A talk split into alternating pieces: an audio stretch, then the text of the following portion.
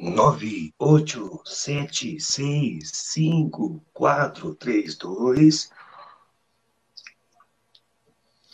Sejam bem-vindos ao Conexão Wrestling. Irã Santiago, meu irmão Zumbi, muito obrigado pela participação. Mais uma semana, né? Começando mais uma semana. E dessa vez eu deixei de novo com a contagem regressiva sua. É, entrou minha, entrou minha contagem. Se eu querer, meus caipirinhos, meus caipirinhos de México, meus caipirinhos do Brasil. É um prazer, uma vez mais, estar aqui com, com vocês, agora sim com todo o mundo, com meu grande irmão Irán Santiago, com el Conexión Wrestling. Isso para mim está sendo ultimamente algo muito importante, muito, agora sim, satisfatório. Então, temos lo que dijimos, lo que hablamos, lo cumprimos. Não é não, Irã? Isso aí, irmão. Estamos aí mais uma semana começando. Lembrando que essa semana, ao exemplo da semana passada, Desculpa, mas essa semana, desculpa, mas essa semana para mim começou assim de uh, até um Já terremoto. tomando banho, né? Não, e até um terremoto. Ah, terremoto, né? isso mesmo, cara. E como é que tá as coisas aí? Porra, além do banho, Balançou? além de tomar banho na semana, o terremoto foi foda. É, não susto, mais que nada, graças a Deus, puro susto, né? Foi forte. É, a terra tremeu, mas você já sabe, eu sou capoeira e a gente só joga com Deus, então é, sempre Deus em primeiro lugar e graças a Deus todo mundo e muita gente não houve perde na humana, não houve, só houve danos materiais, então graças a Deus tudo bem. Graças a Deus, né? Então vamos, sem mais delongas aqui, começar o papo, porque a galera já está chegando aí no chat, quem quiser ir participando vai mandando mensagem aí que daqui a pouco a gente vai contestando. Certo? Lembrando que essa semana a Conexão Wrestling tem duas edições, como exemplo da semana passada. Hoje, com a nossa convidada, que daqui a pouco nós vamos anunciar, e sábado, Hugo Savinovich estará conosco às 20 horas. O senhor Atangana estará conosco. Ok? Então, vamos desenrolar o um negócio aqui. Essa senhora lutadora, por assim dizer, podemos, como podemos falar? Não sei. Mas vai. É... Não sabe nem falar. Como não, não sei falar, cara. Eu já te falei que eu não sei fazer live. Esse negócio essa, eu caí de paraquedas, meu irmão. Essa diva da luta livre. Essa, essa diva, essa senhorita, senhora. Esse ícone brasileiro, esse monumento de mulher. Aí tantas coisas para você falar e você vem falar uma senhora, Ira. Não sei, cara. Você sabe como é que é. Eu sou ruim para essas coisas. Cara... Eu só sei apresentar assim, ó. É mais ou menos assim. Nascida no Rio de Janeiro, 25 anos, até, até falta de, de, de, de, de jeito falar, falar a idade de mulher, mas a gente falou, né? 25 anos, 3 anos de experiência Ai, na luta livre, é, uma experiência vasta no judô, black belt no judô, jiu-jitsu também, já avançado, primeira brasileira a pisar o ringue de uma WrestleMania e principalmente nos dá a honra de ser a primeira vez que ela está dando entrevista para um veículo no Brasil. Senhoras e senhores, Tai Conte. Yeah. Tai Tai. Bem, bem. Fala, e aí, como é que tá as coisas? Tudo jóia? Tudo jóia e aí com vocês, tudo certo? Tudo jóia, tirando o zumbi que tomou banho hoje, né? Ah, não. Ele, esse milagre. Não, ele, ele, ele, ele pensa que, que tudo, todo mundo é igual que ele agora, só porque não, ele toma não, banho não. na terça-feira. Você fez revelações na última edição, eu começava a fazer revelação aqui que você não tomava banho nos dias de evento, hein? Não, mano, pra você ver, tá aí como ele ficava de olho em mim, até se eu ia no banheiro tomar um banho ou não, hein? Só pra você Eita, ver tá a consideração do meu irmão Irã Santiago. É, você vê, cara. Então, é, Thay, muito obrigado pra, por nos dar essa honra aí de, de receber você aqui para conversar. Obrigado. É, muito obrigado mesmo e vamos começar aí a destrinchar um pouco dessa história, né? Porque obrigado, bastante... obrigado, muito obrigado e muitíssimas graças também, porque todo porque todo o pueblo, agora sim que todo o pueblo mexicano también está viendo ahora sí esa entrevista, Tai, y te lo juro que en México eres muy querida también. No nada pues más en Muchas gracias, chiquitos. Empezando por mí. Vai lá, Irã. Rebenta então, vamos, vamos aproveitar a Thay aí. Então, Thay, eu gostaria de, de, de pegar pelo início. Como é que era a, a, a pequena Thay? De, hum bagunceira. Acho que não, né? Não, não, tem, não tem jeito de ser bagunceira, não? Sempre abusada, sempre me achei muito. Sempre. Mas desde pequena eu sou do esporte, né? Entrei no esporte, tinha sete anos. Meu pai de sangue, que só me fez, é, ele era atleta também. E não sei se por isso minha mãe me colocou no esporte, e aí eu fui indo. Comecei com sete anos. Você, come, você, começou com sete anos no, no Vasco, já? Que inclusive, que, que, inclusive é uma coisa que eu esqueci de falar, mas é um, uma paixão que nós temos em comum. ah, agora sim, eu, ah, eu vou ficar no meio então, aqui, ó. Eu não vou ficar no meio. Inclusive, eu tinha que ajustar, cara. Eu tenho que te tirar do meio. Pera aí só um pouquinho.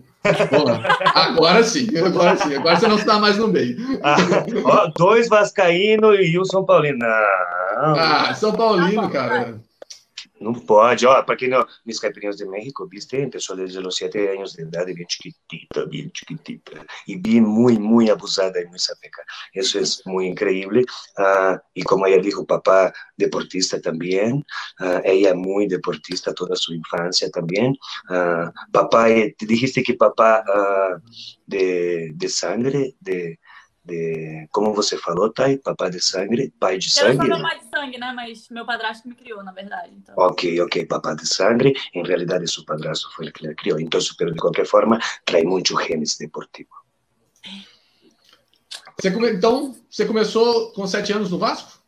Comecei no Vasco, eu comecei na ginástica olímpica. Só que não curti muito, não, porque muito encurtada, meu corpo era encurtadora. Aí eu ficava vendo o judô sempre nessa linha da frente. E aí uh, pedi para trocar. Meu irmão também entrou no judô. Ele que começou, na verdade. Aí começou a confusão de eu ir assistir e acabava treinando. E assistir meu irmão e acabava treinando. Aí ele saiu eu fiquei. Uau, viu, galera? Viste? Uh, Llegó justamente en la parte de los siete años, la parte de su deporte, a, la gimnasia olímpica, de pura gimnasia, pero uh, su, su onda ahora sí que era los golpes, ahora sí que el deporte de contacto. Pero en frente justamente tenía las clases de judo, su hermano después empezó a tomar judo y luego, luego también ahí empezó también por gusto personal al puro judo y dejó la gimnástica olímpica. Vai, Laira. E no judô se estabeleceu faixa preta, competições, competições, competições, competições. É... Chegou até, uh, na, na, época do Vasco, você teve. Uh, tem até uma foto muito icônica sua com, com o Felipe Coutinho, né? Jogador do, de futebol é, hoje no bairro. Do bairro. engraçada. Porque é? eu, então, eu, fui convidada, eu fui convidada para estudar, né? Uhum. No, no, colégio do Vasco, era colégio só para atleta. Uhum. E eu estudava na parte da tarde. Na parte da tarde, eram, só tinha homem na escola, porque os meninos treinavam de manhã futebol e estudava de tarde. De manhã até tinha menina na escola, que eu acho que eram os meninos do atletismo e tudo mais, mas na parte da tarde era só eu. Então eu me sentia, né, a, a bonequinha. Era a única menina lá da sala, da, esco da escola na parte da tarde. Então, aí depois foi entrando uma ou outra, mas nunca na mesma turma que eu. Então acabou que eu era a única menina estudando com um monte de jogador e fiz uma porção de amigo que eu levo assim no coração. Então acho que isso acabou me introduzindo mais e mais no meio do esporte. Fiquei mais conectada, amo futebol. Agora não tenho acompanhado tanto, mas no Brasil sempre estava nos jogos, porque meu padrasto também é vascaíno assim fanático e sempre me levava. E eu sou viciada, viciada em Vasco da Gama, é meu minha paixão assim, né? E quando eu me formei no colégio, é, a gente meio que formou junto, né? Porque, na verdade, ele é mais velho que eu. Eu formei no primeiro grau, se eu não me engano, e ele já estava saindo do colégio. Mas aí nossa formatura foi junto, na sede do Vasco, lá na Lagoa. Então foi bem legal. Ah, wow, viste mis caipirinhas, todo el cambio que tuvo en la parte de amistades y la parte deportiva, todo por él ir a sacar una parte de una foto con un gran jugador de fútbol, Felipe Coutinho. Eh, uh, Tai justamente estudiaba en una escuela solo para deportistas del Vasco. Uh, llegó el momento de la graduación, ella justamente iba terminando el primer grado, él justamente iba saliendo ya de, de la escuela. Continúa, Ira. E tá, você, você chegou a fazer parte da, da seleção brasileira de judô, certo? Fiz. Eu viajei bastante para representar o Brasil, o Rio de Janeiro, fiz várias viagens. Teve uma época até que eu representava São Paulo. Me esqueci agora o nome da cidade que eu lutava. Mogi. Lutava por Mogi também, de vez em quando. Então, viajei bastante, assim. Minha vida de atleta foi bem ativa, graças a Deus. E graças ao esporte eu consegui tudo, né? Encontrei meu marido no judô, é, vaga na escola, ganhei bolsa na faculdade, tipo, eu fiz tudo na minha vida, tudo que eu tenho, todos os meus amigos, tudo é graças ao judô. Então, assim, esporte é, é minha vida, né? Eu não me vejo sem, sem esporte. É, é meus caipirinhos todo o esporte para é, su, é sua vida completa. Muitos, através de muitos viagens, muitos, muitos viagens representando o Brasil, a parte de representar outro, outros estados também da República Brasileira também. Uh, eh, agora sim que o deporte lhe deu todo em sua vida, desde seu marido, desde no judo, desde uh, su, suas bolsas, suas becas, desde estudo, todas essas partes ela conseguiu sempre através de seu deporte, porque sempre foi uma grande deportista. E né, nesse tempo também de esporte, né, não sei se antes ou depois, eh, você chegou a fazer parte do Brasil Vale Ouro, né, do Instituto Reação. É, como foi a experiência com você como judoca está próximo, né? Não sei se ele de fato dá classes ou se ele é só um nome ali do Flávio Canto, né? Que é um, um, um nome importantíssimo do judô brasileiro. Aham, uhum, não, ele, ele dava aula, assim, pegava no nosso pé para fazer chão, porque eu não gostava de treinar chão, mas ele estava lá sempre pegando no nosso pé. Ele sempre foi muito presente nos treinos, em tudo, mas o nosso treinador principal é o professor Geraldo, que a gente chama ele de Generaldo. Eu vim de comunidade muito pobre, né? Eu, eu fui nascida. Na verdade, eu nasci no interior do Rio, divisa com o Espírito Santo. Pouca gente sabe disso. Eu nasci no Rio. Ah, então temos uma coisa a corrigir. uma surpresa para a galera. Vai, eu falo que eu sou carioca. Eu nasci no Espírito, no é Espírito Santo. Bom, ninguém conhece, vai. Bom Jesus. É o interior, é, inter, sigue sendo o interior do Rio, é interior do Rio, mas sigue sendo carioca. É, só que aí eu morei um pouquinho em Espírito Santo, porque a família do meu pai de sangue é do Espírito Santo. E Bom Jesus é meio que na divisa. Então eu fiquei meio que na divisa ali. Mas voltei para o Rio muito novinha, acho que eu tinha dois anos. E eu morei na comunidade da Barreira do Vasco até, se não me engano, meus 12 anos de idade. E foi lá que tudo aconteceu, porque é bem pertinho ali do Vasco. Uhum. E logo depois eu fui para o Reação, porque o Reação era um clube maior é, e eu estava acompanhando professores também que me levavam, tinha mais dinheiro, clube, e o professor Geraldo sempre bancava assim as minhas passagens, às vezes eu não tinha dinheiro para passagem. Isso é engraçado, porque muita gente, às vezes eu vejo comentário de ah, privilegiada, ah, veio de família rica. Não conhece a história. Não conheço não é a minha, porque eu vim de é. família pobre, morei na favela, me orgulho muito de ter morado na favela, porque tenho amigos de lá, tipo, é, é tá no sangue, sou favelada mesmo.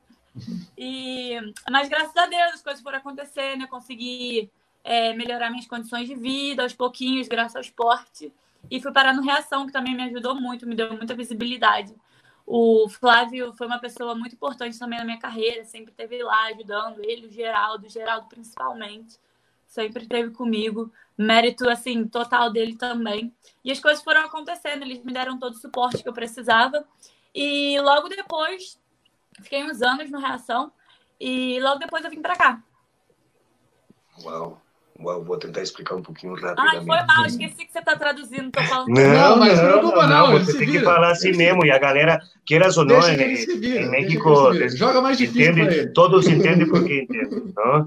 Eh, o Irã perguntou a ela se lo mesmo, se eh, treinava com outro atleta brasileiro muito famoso, ela disse que lo mesmo, ah, tuvo muito treinamento com ele, porque menos lo que ela le gostava era treinar o piso, não? E seu maestro constantemente le, le estava, agora sim que tin para que ella pudiera entrenar ese piso, mas en realidad mismo el señor Geraldo, el señor que ella decía, el señor Generaldo, es lo que más dio el apoyo para ella en todo ese, ese momento, hasta poder invitar viajes, invitar campeonatos, invitar cosas, estar pendiente de parte de su deporte. Ella hasta llegar a, a esa parte de estar constantemente, como ella misma dijo, ella es una persona de la favela brasileña, ahora sí que del puro barrio, ella es, tiene sangre de barrio.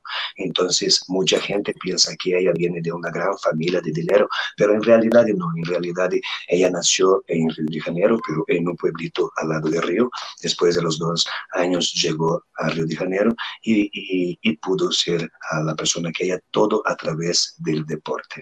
El deporte para ella, como ela dijo, le ha dado todo em sua vida. Mas aí, né? Então, inclusive nessa época também você chegou a participar da, da seletiva do, do, dos Jogos Olímpicos, né? De 16, se eu não me engano. 16, isso. Era meu maior sonho, né? Sempre foi meu maior objetivo, meu maior sonho. E eu sempre, sempre me pergunto, né? Tento me questionar. Será que eu sou uma pessoa frustrada? Será que eu vou ter isso na minha cabeça para sempre, de que eu deixei de tentar para poder abandonar isso, para vir para um, seguir uma oportunidade, um esporte que eu não conhecia, que eu nunca tinha escutado falar. Então eu sempre me questiono muito. E graças a Deus hoje eu tô bem comigo mesma, assim, eu sei que sempre foi um sonho, eu amo assistir, eu amo o, o espírito, né, da Olimpíada, da competição. Mas apareceu essa grande oportunidade da minha vida e era um crescimento não só na minha área profissional, mas também na minha área pessoal, na minha vida pessoal, assim, ia ser um grande crescimento como pessoa, como mulher. Então, eu não me arrependo, faria tudo de novo. E eu sei que foi um caminho. Eu sou grata ao judô, porque se não fosse judô, eu provavelmente não estaria aqui hoje, não, não estaria, não teria conhecido o wrestling, a WWE, nada.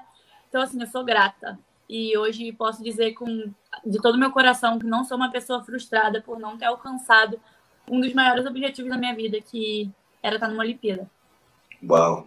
Que incrível, se vemos caipirinhos desejar que empezó a tener su propio sueño, ¿no? De querer estar en una Olimpiada, como Irán dijo, que a los 16 estuvo y pudo representar a Brasil, ¿no? Yo creo que eso puede ser un orgullo para cualquier uh, persona representando su, su propio país.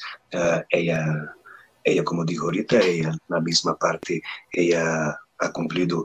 Uh, a través del mismo deporte otros sueños, ¿no? Como sí. la vida de ella es el judo, ¿no? El judo le ha dado todo su camino a ella. Si no fuera el judo, ella no estaría en donde ella está. Ella no, no hubiera estado WWE, ella no hubiera estado donde está. Entonces, y, y, todo lo que ella tiene aparte. Entonces, aparte de ser toda una deportista, ella comenta en esa parte que el judo fue lo que ella hizo que pudiera estar en donde está. Ahora, si que no fuera el judo, ella no sería la.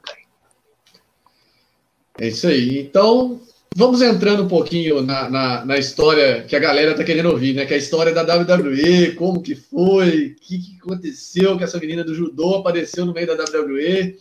Primeiro, só agradecer a galera que tá entrando aqui, ó. Tem aqui, vamos dar uma rolada aqui para cima. Pessoal, Luta Livre São Joanense, Micael, Gabo Vieira, Godofrey Júnior, Alexandre, Matheus, Jimmy, Maníacos, um abraço pessoal do Maníacos uh, Fábio Duarte, Hanser, uh, Diogo. Diogo, inclusive, foi o Diogo que foi, acho que foi a primeira pessoa que te entrevistou, né? Diogo Matheus. Uhum. Caraca, eu lembro. Eu lembro foi a primeira entrevista que ele me mandou. E eu lembro que eu fiz, eu estava sentada no quarto, num, lá de onde eu morava, dividia quarto com dois, meus dois irmãos. A gente já tinha saído da comunidade na época da barreira da favela. E eu sentada com meu ursinho, que eu amo ursinho de pelúcia, acho que dá para ver. Eu, amo, eu sempre tenho um por perto. E eu lembro eu sentada na cama dando entrevista para ele sem nem saber muito bem o que eu tava falando, o que eu tava fazendo. Muito engraçado.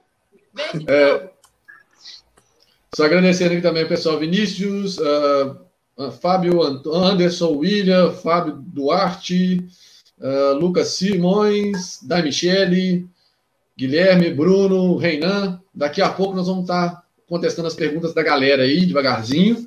Mas vamos lá.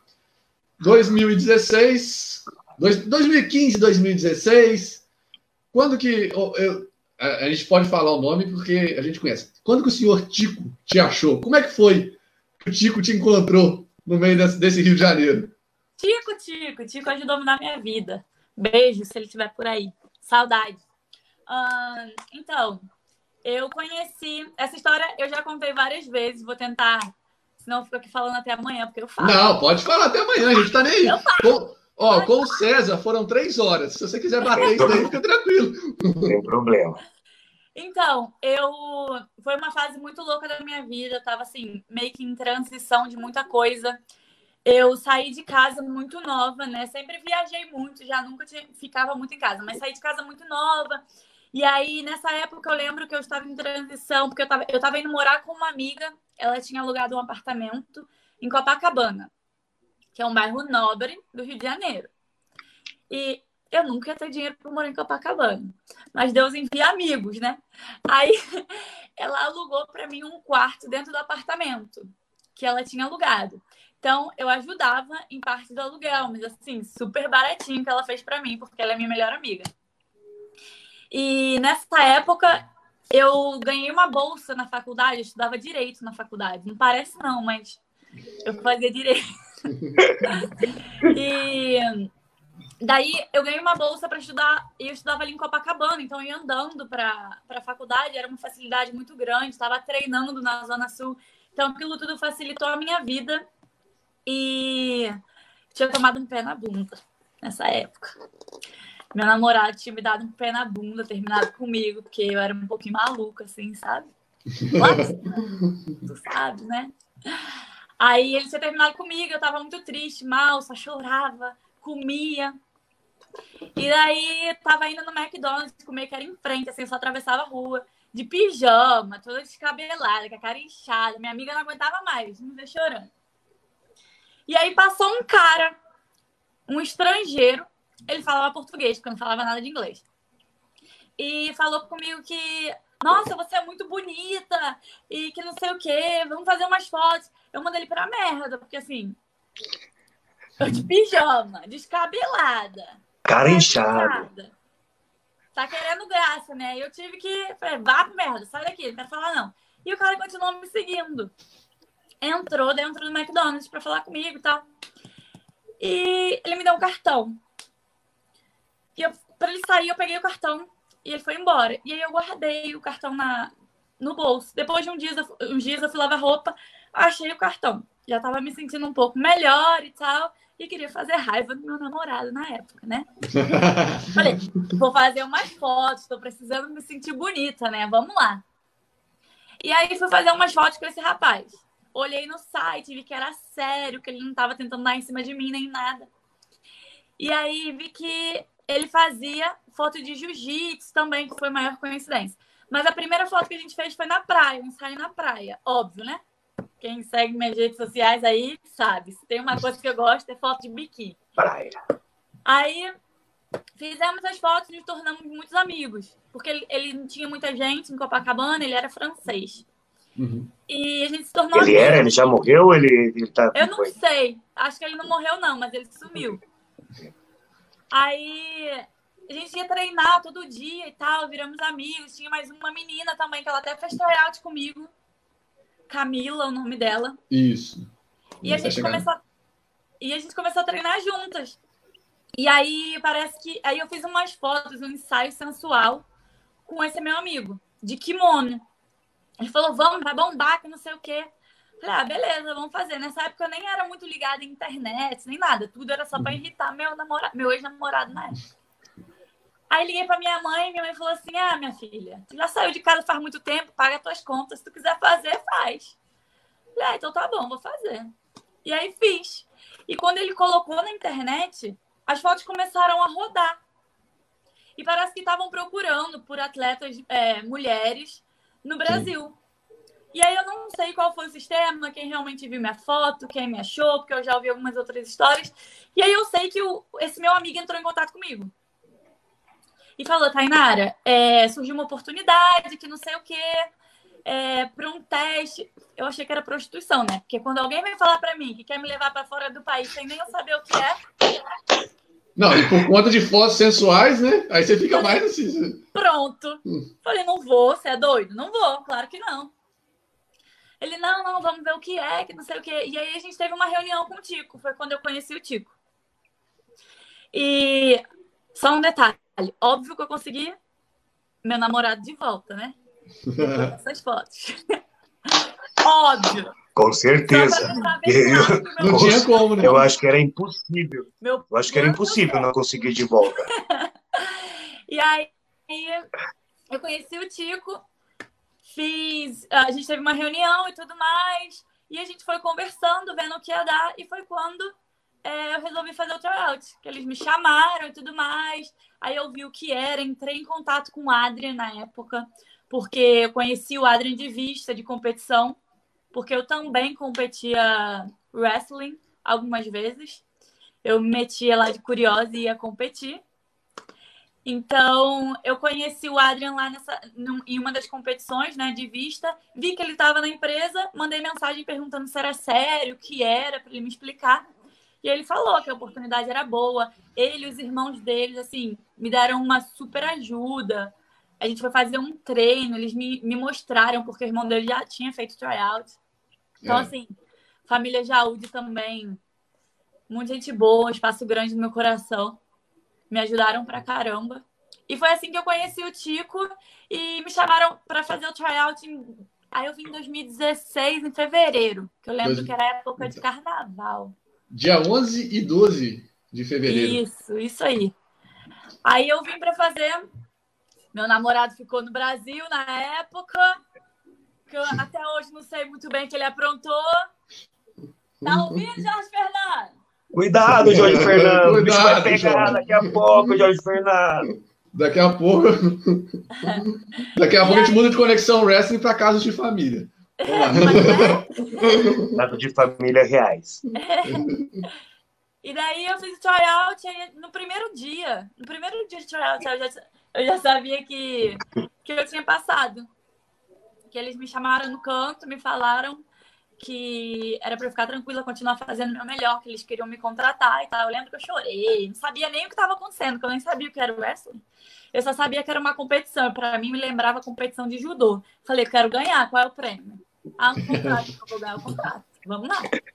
Ó, oh, caipirinhas, vou, vou tentar encurtar esse Eita. pedacinho. Vai lá, vai lá. Agora se vira, mano. Tentar encurtar esses, esses pedacinhos pequenininhos, desde o tempo que ela pegou e chegou e foi morar no, no, no Rio. Rio. E chegou e pegou e... até a parte de Copacabana, né? Sim. Aí começa, posso, posso falar no meu espanhol ou você vai querer Pode, Vamos falando, vamos falando. Chegou a, chegou a Copacabana, não é como todos dizem, é, um, é um, ahora sim que um barrio noble, Eh, no, eh, eh, de, de, muchos extranjeros. Ajá, ajá, de mucho. Y, pero, por las, por, ahora sí, por la condición, ella tuvo que uh, pedir un favor a su gran amiga, que su gran amiga le rentó un cuartito en ese, en ese, un cuartito en ese departamento para que ella pudiera estar ahí. Y un belo día, ella salió en, la, en su mañana, uh, ¿por qué no toda deprimida porque tinha problemas com seu novio. Su novio acabava de dar-lhe um patadão em las pompis, assim, de... Sí, dolió, ¿eh? Vámonos, muévanse.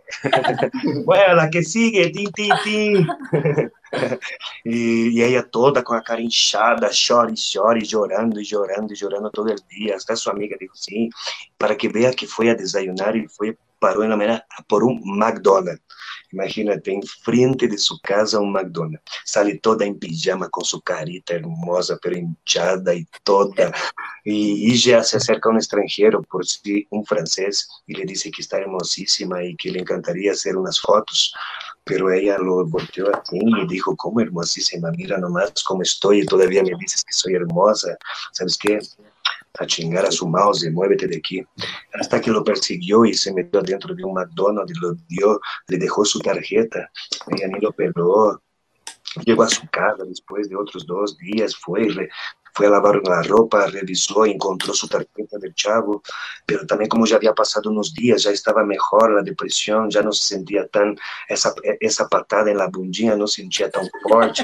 Aí ela falou assim, não, mano, sabe o que, mano? Vamos dar selo, vamos fazer selo. Como as mulheres não lhes sale nada bem isso de dar selo a seus, a seus ex, a seus novios, porque eu vou dar selo, vámonos com todo. E isso, umas fotinhas hermosas, como disse ela, como todos sabemos, né, que me encanta o biquíni, e isso, fotos hermosíssimas em biquíni, hasta chegar a um ponto que eh, explicou regresó porque el, el, novio sí llegó al punto de ver las fotos, entonces tuvo esa parte buena de regreso. A conocer a una persona después que llegó a ver esa foto, una tal persona que se llama Tico, o no se llama Tico, ¿no? Y se, llama, se llama, llama. Está vivo. Está vivo. Le explicó, espérame un minutinho, uh, uh, mi hija acaba de hacerme un pastel, un bolinho. Eu não sei de que que é, não sei de que sabor, e não sei da onde ela pegou a água, mas ela fez o bolinho. hum, eu te amo, muitas graças, ahorita me louco. E e chegou o ponto do cara falar para ela, de dizer a ela assim, de, oye, eu tenho um, um tryout, um exame, quero que participes. E me disse, uh, espérame tantito, primeiro me dizes que por umas fotos sensuais uh, me queres contratar e levar fora do país. Digo, oye, espérame, isso é prostituição. Com certeza não, não. Pero não, lhe, lhe pude explicar e digo, não, vamos a investigar mais. E chegou ao ponto de poder entender que era um evento uh, de wrestling, agora sim que de WWE, pero para ela ela seguia pensando que não conhecia a magnitude do wrestling. Para ela seguia sabendo que era pensava que era igual um torneio de, de judo e disse, sabes que se é para participar, então todavia eu lo quero ganhar todavia. Então, wow, tanta dedicação, tanta inspiração para poder depois chegar ao ponto de poder ir participar desse tryout e conhecer em realidade onde ele estava pisando. Isso aí, viu? Ele, é, ele, é bom, ele é bom no negócio. Ele consegue, eu sei disso. É... E, e, como é que foi esses dias? Porque aí você começou a tomar noção do que, que era de fato a WWE ou não foi aí Cara, ainda? Não. Eu não tinha a mínima noção. Porque assim, quando eles. Depois que eu conversei com o Tico e tudo mais, ele falou: Não, é, você precisa ter uma imagem, ser bonita, mas você também tem que ser atleta. E foi aí a parte que eu me interessei. Eu falei, não, bora lá. Falar, eu não vou saber falar, porque é inglês. Uhum. Bonita a gente bota uma maquiagem e passa. Agora, a parte de atleta eu me garanto. Vamos lá que agora vai. Nessa parte aí eu me garanto. E eu só queria competir, porque eu sempre fui muito competidora, assim, competitiva, sempre quis ganhar tudo. Então a minha ideia era assim: vou ganhar. O que, que é? Vou ganhar. E assim foi. Depois do tryout eu já sabia que eu tinha passado tal. Mas assim, continuava igual uma maluca. Não queria perder para ninguém. Ah, tem que fazer rolamento, porque foram três dias de tryout. Uhum. E aí eu tinha, acho que meu número era 42, alguma coisa assim. Aí tinha que falar o número, né? Number 42 e fazer o, o, o exercício. O exercício. Que é quando alguém falava um pouquinho mais alto, ah, mas ela vai gritar mais alto que eu, nem ferrando. Número 42! Igual uma maluca. não, nem no grito eu gosto de perder. Escucharon mi experiencia, escucharon mi aunque estando adentro todavía anda pisando en territorios, ahora sin que de WWE, ella todavía seguía con su pensamiento 100% de competidora, porque a ella siempre le fascinó las competencias y ella es una persona muy competitiva. Hasta mismo llegando a entrenar día a día, decía desde su Toyota, que fueron tres días, decía, uh, hay que girar, uh, ok, entonces ella quería ser la mejor también, y había dos que tres que decían, ah, el número de cada quien y tenías que gritar tu número. Unas personas, a lo mejor, otras chicas le gritaban, ay, número 30. Ella tampoco quería perder. Ela gritava mais, eu sou 42, eu sou 42. E, e até no grito, como ela falou, até no grito, ela queria ganhar também. Uau! E ainda assim tinha noção nenhuma, né? Aí voltei para o Brasil, já sabia que eu estava contratada. Mas é. assim, não queria falar nada para ninguém, porque eu não tinha. Só foi assim, de boca, né? Foi uma conversa só, né? Dado um documento, nada. Então, assim, eu falei, vou ficar calada. Até porque eu não tinha noção do que era e tudo mais. E fui ajeitar a minha vida. Só que a WWE tomou, acho que, oito ou nove meses. Sim. até me contratar. Então, assim, foram oito, esses nove meses, assim, sem saber real, sem ter aquela certeza. Eles, às vezes, ficavam três meses sem ter nenhum contato comigo e eu tendo que trancar minha faculdade, resolver minha vida, tentar juntar dinheiro, porque eu já não tinha dinheiro. E aí, quando passa para dólar. Pior fica. Sabe que o negócio fica ruim. Falei, caraca, e agora? E depois disso tudo, tal, quando eu recebi, acho que foi um mês antes que as coisas foram assim, tomando forma, que aí eu falei, não, agora vai, agora eu vou me mudar. E aí foi quando eu recebi a passagem que minha mãe realmente acreditou, todo mundo acreditou. Falei, ah, agora não tem jeito, vamos embora. E cheguei aqui assim, na cara e na coragem mesmo. E, e, e, seu marido também te acompanhou, né? Nessa, nessa, claro. nessa guerra aí. É. Não, ó, a gente voltou. Antes, fui pedido em casamento. Voltou, me pediu em casamento. E a gente só casou aqui, na verdade. Igual. Igual, igual, Beijo. Beijo, Caipirinho. Todavía, después del tryout, todavía se regresó a su Brasil, todavía. Después de nueve meses, nueve meses, sin saber nada. Sim, comunicação era muito pouca. E saber se uh, tinha que pensar muito em sua carreira, em seus estudos, uh, em seu dia a dia, em sua vida de qué hacer hasta poder, el punto de poder guardar dinero, porque sabemos todos que sea pesos o sea reales, el cambio a dólar eh, ahora sí que es muy, muy, muy perjudicado. Entonces, uh, ella tenía todas esas partes de preocupación, ¿no? Pero como dijo Irán, ¿no? Hasta su esposo llegó a ir, a ir con ella, pero ella dijo, no, fue, regresaron, todavía le pidió, todavía en matrimonio en Brasil, para después regresar a Estados Unidos e poder casar-se allá os dois. Ai, que lindo! Certíssimo. É, só, só pegar aqui que eu tinha visto. Não, não. Pega, pega, pega, pega, pega, pega. Não, pega, é, é por... pega de lá. É porque eu, tô, eu tava vendo uma outra, umas outras perguntas aqui. A galera vai comentando, vai aparecendo uma, uma série de coisas, né? Não, dá atenção aqui. pra galera, não. Não dá atenção pra Desculpa, galera, hein, mano. Agora não dá atenção pra galera. Não dá pra dar emoção. Eu te amo, irmão. Eu te amo, velho. Galera toda assistindo aqui, todo mundo Não, não, galera. Não, a gente não pode dar atenção pra vocês, porque ó, olha o que eu tenho na frente. Não pode, claro que não.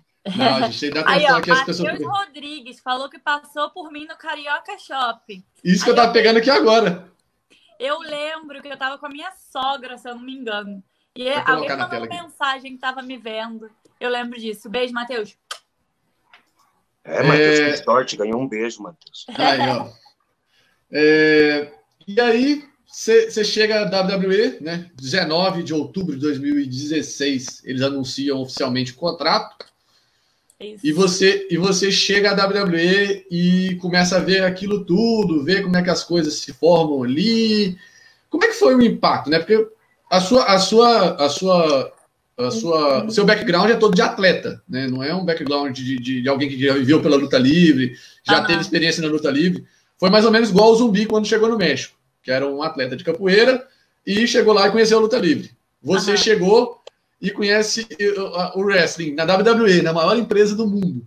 Como é que foi o impacto de, de começar a entender o que, que era, como é que era? Cara, depois que eu fiz o tryout, eu comecei a tentar assistir, né? Que passava na Fox, eu fui procurar e tal. Eu falei, pô, isso agora vai ser minha vida. Eu tenho que dar tenho que saber o que eu tô fazendo. E aí eu comecei a assistir. Só que assim, eu falava zero inglês, eu entendia zero inglês. Então, até para procurar as coisas na internet, eu nem sabia como procurar, era tudo muito complicado. O máximo que eu fiz foi assistir luta na Fox Sports. E ainda assim, sem entender muito bem. Eu ficava tipo, pô, será que elas ensaiam essa luta durante alguns meses? para depois fazer ali em cima? Eu não tinha noção nenhuma. Uhum. Noção, assim, zero, zero noção. E quando eu cheguei, eu só, assim, fiquei apaixonada pelo espaço, porque eu lembro que o, o, o PC, né, no caso, é maravilhoso. E eu, como atleta, nunca tinha visto essa estrutura assim. Nem nos maiores clubes do Brasil tem uma estrutura tão boa. Então, a estrutura me fez ficar louca. Eu, meu Deus, imagina treinar aqui todo dia e poder competir usando esse espaço, que não sei o quê. Eu não tinha essa noção de, nossa, tô na WWE. Não. Então, para mim, era mais a, a surpresa do espaço. Tipo, da. Eu nunca tinha viajado para os Estados Unidos, então tudo foi muito novo para mim, né? Então acho que eu fiquei mais surpresa com, com o espaço, com a estrutura de tudo do que com WWE. Uau, uau, isso, isso, isso é algo também muito, muito diferente muito importante também. É, como ela disse, mis caipirinhos, não? Ela estando aí, participando, treinando dia a dia. Para ela, su mais, agora sim que, su mais impressão não era tanto o wrestling, não era tanto agora sim que a empresa WWE. Ela como uma deportista, ela entra agora sim que a las instalações do PC, do Performance Center, e vê toda essa magnitude, não? Agora sim que de de todo para um deportista, né? Como ela disse, que, que hasta o próprio Brasil não tinha instalações a esse nível do que tinha o Performance Center. Então ela pensava com ela mesma de que, wow, imagina-me eu treinando todos os dias aqui, imagina-me eu querer competir e poder estar treinando aqui. Eh, para ela, o impacto mais grande para ela foi isso, o poder treinar em um lugar agora sim que realmente especial para os atletas. E daí você vai, você vai começando a entender o que, que é, como é que funciona, como foi o impacto, né? Porque muita gente, porque muita gente que vem do, do, do esporte, uh, do atleta normal de esporte, judô, jiu-jitsu, o pessoal tem meio. Quando você fala assim, ah, luta livre, telequete, o cara já. Ah, pô, mas isso é, é combinado, isso aqui é, é falso. Como é que foi o impacto quando você começou a entender como é que funcionava a dinâmica da luta livre, como é que funcionava o sistema de, de, de das lutas, né? Do, do, do, construir das lutas? Como é que foi para você? Então, eu não tive tempo de ter esse preconceito. Que é, porque tem, né? era, é, é, era isso que eu ia te falar, porque, tipo, nem muito tempo deu, porque no, no, no mês 5 do, do ano seguinte já estava estreando pelo NXT. É, eu não tive muito tempo assim, eu, eu entendi fazendo, entendi o que era fazendo. Então, quando você começa a fazer, você não tem esse, esse preconceito porque você sente que é uma vida de atleta. Você, eu sentia todos os dias, assim, caraca, eu tô treinando, eu faço academia, eu treino três vezes por dia, eu fazia extra, eu fazia ringue extra, porque eu queria ser melhor, eu queria ser a melhor de lá, eu queria fazer, eu queria lutar. Então, assim, eu tinha praticamente a mesma vida que eu tinha no Brasil com uma estrutura muito melhor. Mas em, em relação a treinamento, para mim era a mesma coisa. Só que o que pegou era: eu quero competir. E não tinha competição. Entendeu? E foi é. essa parte que eu tive que entender. Que a competição era comigo mesmo. Que eu tinha que. É, é, o, que é o que eu ia falar agora, que não tem competição, mas em realidade há muitas competições. Aham. Uhum de outros estilos, de outras coisas, ah, mas aí então, é um lugar que eu não, não tenho aí, mas o mundo da luta livre é um mundo de puras competição. Sim, com certeza, mas outro tipo de competição, né? E eu tive que entender e enxergar isso. Porque, e não vou mentir, não, no começo foi muito difícil, porque quem colocava na minha cabeça que eu tinha que perder? Quem, quem, quem colocar na cabeça... Ó, o zumbi! Olha o Zumbira, olha o Zumbira. É igual o Zumbi, mas também nunca queria perder. Que isso? Assim, no começo foi muito bizarro, porque imagina, lutei a minha vida toda, fui atleta a minha vida toda, para chegar perder? aqui e perder para uma pessoa, sei lá, que, que nunca fez esporte na vida, que não é, tipo, lutador arte, de arte marcial. Arte marcial. Isso não entrava na minha cabeça. Que não, queria ficar louca, ficava louca. E aí, com o tempo, eu fui entendendo, né? Que não era isso e tudo mais. Graças a Deus eu consegui pegar isso bem no começo, que assim, eu tive um apoio, né? Do meu marido, que sempre tava falando assim, Tainara, é, pensa o seguinte, ganhando ou perdendo, porque no Brasil eu tinha muito na minha cabeça, eu tenho que ganhar, porque eu dependo de ganhar para conseguir meu dinheiro para sobreviver, certo? Uhum. Porque eu preciso ganhar para receber. Aqui não. Eu ganhava ou perdia. O meu dinheiro estava na conta toda semana. Então, assim, eu não estava mais lutando pela minha sobrevivência, para botar comida na mesa, para pagar minhas contas. Não era mais só sobre isso. A competição era outra, era outro tipo. E aí, no, logo, graças a Deus, logo no começo, eu comecei a entender. Comecei a, a ver que não era sobre ganhar ou perder. E aí comecei a entender que eu tinha que entender a psicologia da luta, Na época, uh, minha maior dificuldade era o inglês, que eu tinha que me comunicar durante uma luta. E como que eu ia fazer isso se eu não falava inglês? Não tinha como. Eu lembro minha primeira luta. Eu nunca assisti minha primeira luta. Nunca.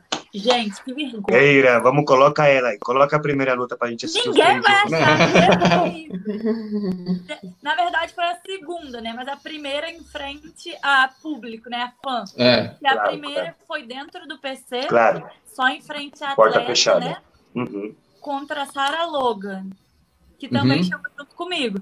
E assim, a gente fez uma luta super rápida, acho que cinco minutos. Então eu tava, né? Uh, me achando. Achei que tirei de letra. Uh, tô sabendo tudo. Aí me colocaram pra estrear no, no WrestleMania Access. Pensa. Pensa oh. na pressão. Incrível. Uma barra pesadíssima. Foi a Sônia Deville, mas ela também não tinha muita experiência, né? Ela não veio do wrestling também, ela veio do MMA. E ela é era uma das pessoas que eu mais tinha intimidade, porque a gente treinava, tipo, wrestling de verdade, assim, no treino, né? Não tinha esse, esse, todo esse cuidado, a gente era mais bruta uma com a outra, então me sentia mais à vontade. E aí me colocaram pra lutar com ela e a luta foi uma bosta. Mas pensa numa luta ruim.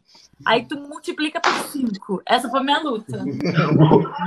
Multiplicando por cinco é foda. Nossa, mas foi uma bosta. Porque eu achava que a parte da a parte atlética eu tava de, de boa. E aí quis cuidar da minha imagem, né? Falei, agora vou me cuidar. Vamos lá, que eu quero ser bonita, né? Porque a menina tudo arrumada. Eu nunca gostei de passar maquiagem, de pentear o cabelo, nada disso, por causa do judô. Sempre gostei de ser mais relaxada. Chego aqui, tenho que me arrumar toda. Cagaram meu cabelo um dia antes da luta. Eu fui chorando, minha, minha cabeça já estava fora do lugar. Nossa, Destabilizou eu... todo pensa em cinco comebacks. Eu acho que eu fiz tanto golpe de judô na, na, na Sônia esse dia, que, meu Deus do céu, coitada, ela tá indo, ah, chega! E eu não entendi o que ela tá falando. E tava eu lá, jogando ela de um lado.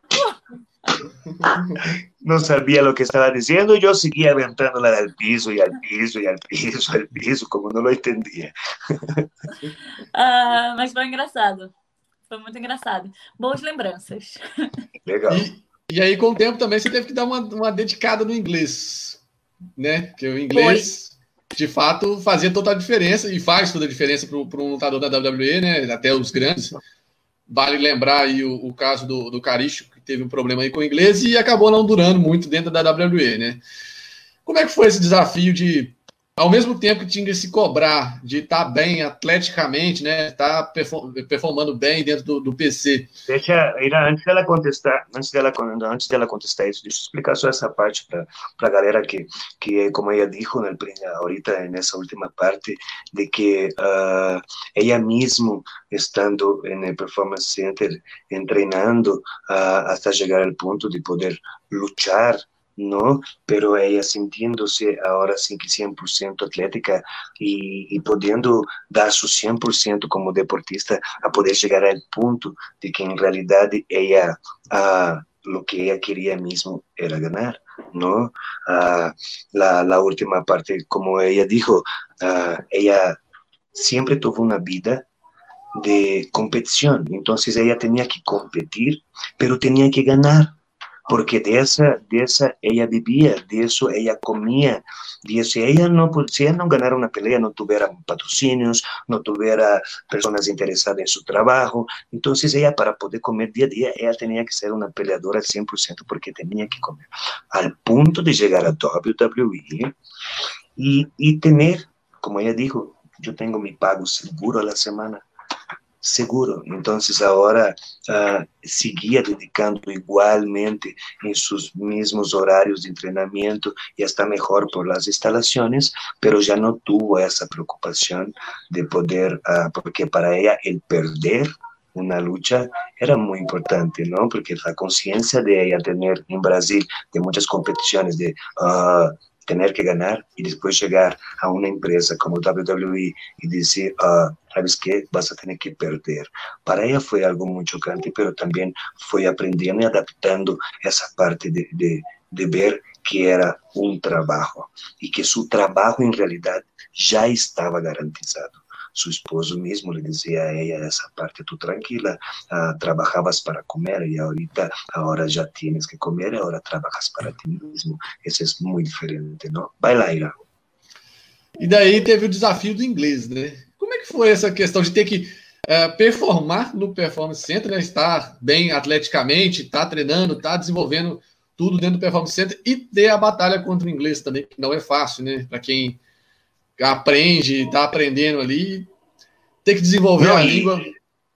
E inglês, câmeras, né? Tu tem que. Tá, eu, era, era um mundo completamente que, diferente, né? No uhum. Performance Center, que mesmo que eu he escutado na, nessa parte de tem aulas, né? Você vai ter aulas de tombo, você vai ter aulas de, de treinamento de a hora seguir de resistência, pero também você vai ter aula de câmera, você vai ter aula também de como falar, você vai ter de aula de sua parte de inglês, tem aula de esporte.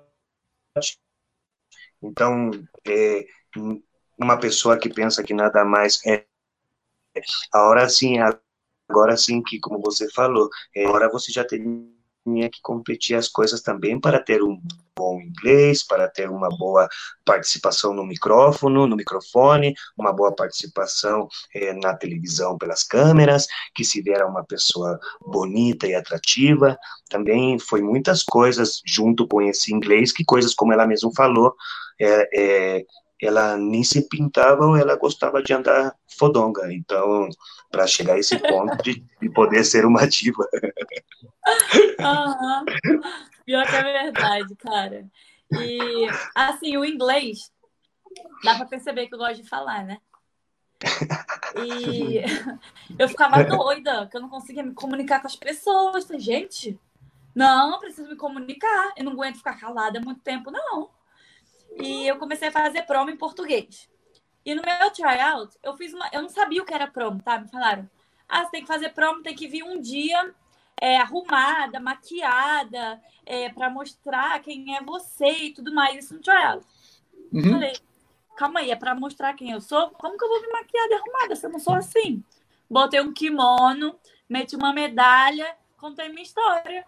Falei que tinha perdido a seletiva olímpica, chorei, óbvio que me pegava, né? É. Chorei, consegui segurar o choro depois, continuar falando, fiz minha prova até o final, tudo em português.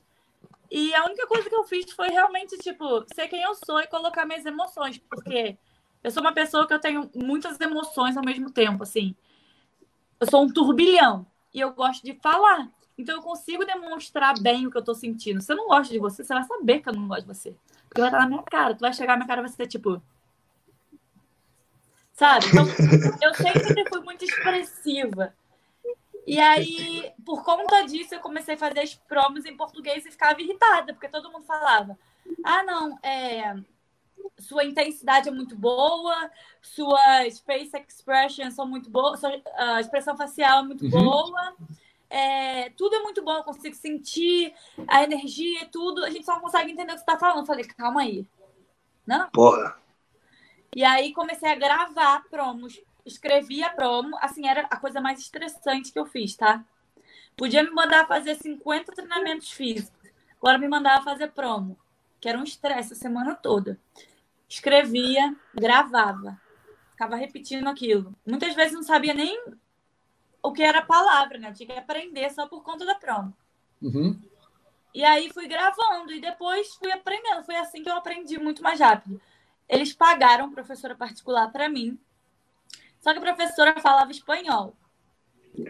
Então, eu aprendo espanhol com ela, com, os amigos, né? Porque eu tive a Vicky desde o começo, que agora é Raquel Gonzalez, Sim. que me ajudou muito. E aí eu acabei que aprendi junto com o inglês o espanhol. Por ouvir tanto e me comunicar mais em espanhol do que em inglês no começo. Então, claro. a professora de inglês me ajudou mais no espanhol, assim, só de falar. A gente conversava mais em espanhol. E o inglês foi no dia a dia, nas minhas promos. Óbvio que eu tirava dúvida com minha professora e tudo mais. E foi bom, porque assim, eu acabei aprendendo os dois, né? Eu consigo dar entrevista em espanhol, consigo me virar em espanhol, eu consigo dar entrevista em inglês. Então, assim, abriu muitas portas para mim. Foi o ano de 2017, assim, foi um ano turbulento, que eu não tinha tempo nem para respirar. mas foi muito proveitoso, assim, que eu aprendi muito, cresci muito como pessoa, como profissional. E eu sempre comento, tipo, eu aprendi tanta coisa em quatro anos, a minha vida mudou assim, drasticamente, né? quase quatro. Drasticamente, eu aprendi dois idiomas, eu tô morando fora, as pessoas reconheceram meu trabalho, conheceram meu trabalho, na verdade. Então, uhum. assim, foi tudo muito louco. Foram quatro anos, quase quatro anos, assim, bem intensos. E agora eu tô tendo um pouquinho mais de paz, confesso. Ai, que lindo. Eu vou explicar esse pedacinho aí rapidão da parte do inglês. É, imagínate meus caipirinhos para poder chegar a esse ponto uh, de para ela no inglês, não nada de inglês, é como um zumbi pero em mulher, nada em inglês, né? No começo da carreira dela. Então, ela tinha momentos para poder fazer seus, agora sim que seus promos, para WWE ella preferia hacer 50 ejercicios, 50 lagartijas, 100 sentadillas, mucho ejercicio, pero se dificultaba muchísimo para hacer las promociones por el inglés. A llegar al punto de poder escribir y traducir y poder grabar y poder estar repitiendo eso diario para poder hacer una promoción. Pasaba días y nervios y nervios porque la única cosa que le hacía pasar nervios era hacer las promociones. Pero eso también la fue ayudando mucho. Hasta WWE le contrataron a un maestro de inglés para que le diera clase diario. Pero la maestra era, uh, ¿era mexicana o qué que era? No, era? puertorriqueña. Era puertorriqueña la maestra. Entonces uh, aprendió mucho más rápido el español que el inglés, pero de cualquier forma ella aprendió más su inglés al día a día de su vida normal do que con la propia maestra, que normalmente de toda el estrés, pero aunque sea le salió fructífero porque a, a pudo aprender, aunque sea el español y el inglés. Y como dijo, puedo dar una entrevista en portugués, en español o en inglés. Ahora, solo falta Tai um, saca um japonesinho para que também puedas dar umas entrevistas. Sem contato até 10, vai. vai lá, Era. E aí, estreia, não gostou muito da luta, né? Já falou que não gostou. E vai ganhando caminho, vai ganhando caminho e aparece no meio. Não gostou, eu vou buscar essa luta. Eu vou, eu, eu não... não vai achar, não, meu filho. Não vou achar? Já tá apagado até dos registros da WWE. oh. Mas você vai mandar ela para nós, não vai? Eu não tenho, sério, não tenho, eu nunca assisti. Eu não tenho mesmo, tipo. Vou ter que, vou ter que, vou ter que perfurar aí, vou ter que buscar nas minhas investigações. vamos ligar para tio Vince. Vamos ligar para vou tio Vince. Que, vou ter que falar. Vai e lá. Aí, e aí você aparece no Meion Classic de 2017, né? O primeiro Meion que teve. E como é que foi esse ambiente para você? Porque o Meiong é um torneio, né? E, e tudo aquilo acontecendo, várias outras lutadoras uh, com mais renome, com mais experiência. Como é que foi para você chegar ali no Meiong e estar tá ali naquele meio de todo mundo e se adaptando ainda à luta livre, né? Uhum. Se adaptando ao, ao, sistema do wrestling. Como é que foi para você isso? Eu não vou mentir, não. Já até dei uma entrevista em inglês falando isso. Eu ainda não tinha muita noção do que eu estava fazendo, era tudo muito recente. Então, quando eu vi um monte de mulher, mais uma vez, voltou a minha sensação que era uma competição. eu queria ganhar. Eu queria ganhar. E assim, eu queria perder. Então, Sim, você perdeu contra a Lacey Evans. Na. Quando, eu, quando eu vi um monte de mulher assim junto, eu falei, caraca, que sensação boa, né? Tipo, que coisa legal. Me lembra os tempos de judô, que era só mulher na categoria e tudo mais. E a gente teve o que eles chamam aqui de car wash, que são os dias de entrevistas, fotos, e essa era a parte mais chata para mim, acredite ou não. Porque assim, a gente passava horas fazendo maquiagem, horas fazendo cabelo, que eu não entendo quanto, porque era tanta maquiagem na nossa cara, tanta coisa no nosso cabelo, que eu ficava, meu Deus, parece até que a gente, né? É Você parecia uma bonequinha. Horas, parecia né? uma bonequinha de porcelana. E aí era da maquiagem para depois para várias estações, uma estação de foto, a outra de, de foto tipo 360, a uhum. outra com fundo colorido, a outra tendo que fazer pose. Então, assim, eram várias estações que a gente tinha que passar e passava, sei lá, 10, 15 minutos, depende, e retorca a maquiagem, porque a câmera, a luz tá ruim, e volta e dá entrevista e centra com. com, com anunciadores, né? Os uhum, Senta com eles e conversa e fala sobre você. E eles perguntam um monte de coisa, fala sobre a tua história para ele poder ter as anotações. Então, assim, é um saco, pelo menos para mim. Vou mentir, não, porque eu não gosto muito não dessa parte. Mas assim, eu, eu aprendi a gostar, né? Porque eu vi que era parte do meu trabalho. Então eu tinha que fazer, levar aquilo tão a sério quanto eu levava a luta no ringue. Porque as pessoas não entendem que quando a gente chega no ringue e acaba a luta, tipo, para começar a lutar, muito trabalho já foi feito, muita é. coisa já foi feita. Aquilo ali está sendo praticamente a nossa parte final. O lutar claro. é a nossa parte final, entende? O lutar muitas vezes é o mais simples de tudo, né? É, então assim, muita gente não entende isso, porque a parte, para mim, é a parte mais prazerosa. É estar tá lutando. Então, assim, muita coisa foi feita antes, muito estresse. É, quando é para televisão, é, a gente marca tudo que tem que marcar na televisão, é, posicionamento, e conversa e, vê câmera, e vê qual vai ser o melhor ângulo, e todo o estresse de tempo, porque é o principal na televisão é. é tempo. Não importa se você fez bem, se você fez mal, você tem que cumprir seu tempo. Porque na televisão tempo é dinheiro. Então, assim, é muito dinheiro em jogo, é muita coisa assim muito louca que as pessoas não entendem ainda, e eu fico um pouquinho triste, porque até quando eu vou em restaurante brasileiro, vai, aqui em Orlando. Eu dei uma entrevista pro Danilo Gentili, dois Sim. anos atrás, não lembro quando, quando eu fui no Brasil. E muita gente aqui viu. E às vezes, quando eu vou em restaurante brasileiro, as pessoas reconhecem e falam: Nossa, você não é a lutadora que foi no Danilo, que faz aquela luta de mentira. Então, assim, é difícil. E eu não posso é. ser, ser, assim, rude com uma pessoa dessa. Eu não posso ser escrota com ela, porque ela não sabe, como eu também não sabia alguns anos atrás. Mas assim, você pode explicar, né? Mas você pode explicar para ela. É. E assim, tenho que saber explicar, porque as pessoas se interessam, elas perguntam, sabe? Sim. Não, mas como assim? Como que é isso? Como que funciona? Aqui no México é fácil. Aqui no México é fácil, você só dá, levanta a camiseta, passa e dá um derrotaço e falar. E você decide se o contato, se você sentiu se é de mentira ou se é de verdade. Pois é, e aí eu falo, gente, não é de mentira, assim, é, é um script, entendeu? A é. gente segue um script, mas não é de mentira. Eu, toda machucada, tipo, cheia de dor no corpo. Machucada de mentira. Então, assim, não é mentira.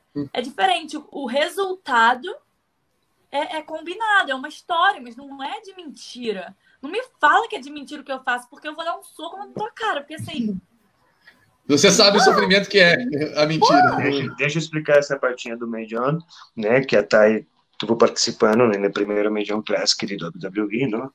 Regresando al principio, ella mismo dijo, llegó y se sintió en casa en el medio de tantas mujeres también, se sintió como si estuviera en el medio de muchas judocas y como ella mismo dijo, regresó el instinto quiero ganar, quiero ganar, uh, pero como Irán también dijo, había muchos tipos de otras personas también, hasta otras personas que también uh, no era no wrestling, era también otro deportista o, o gente, personas normales también, uh, a llegar a un punto de la talla, como ella dice, para ella ni tanto el problema fue en luchar, ¿no? ahora sí que su, su mayor problema en sí era toda la parte de la publicidad y toda la parte de la promoción de la lucha libre, ¿no?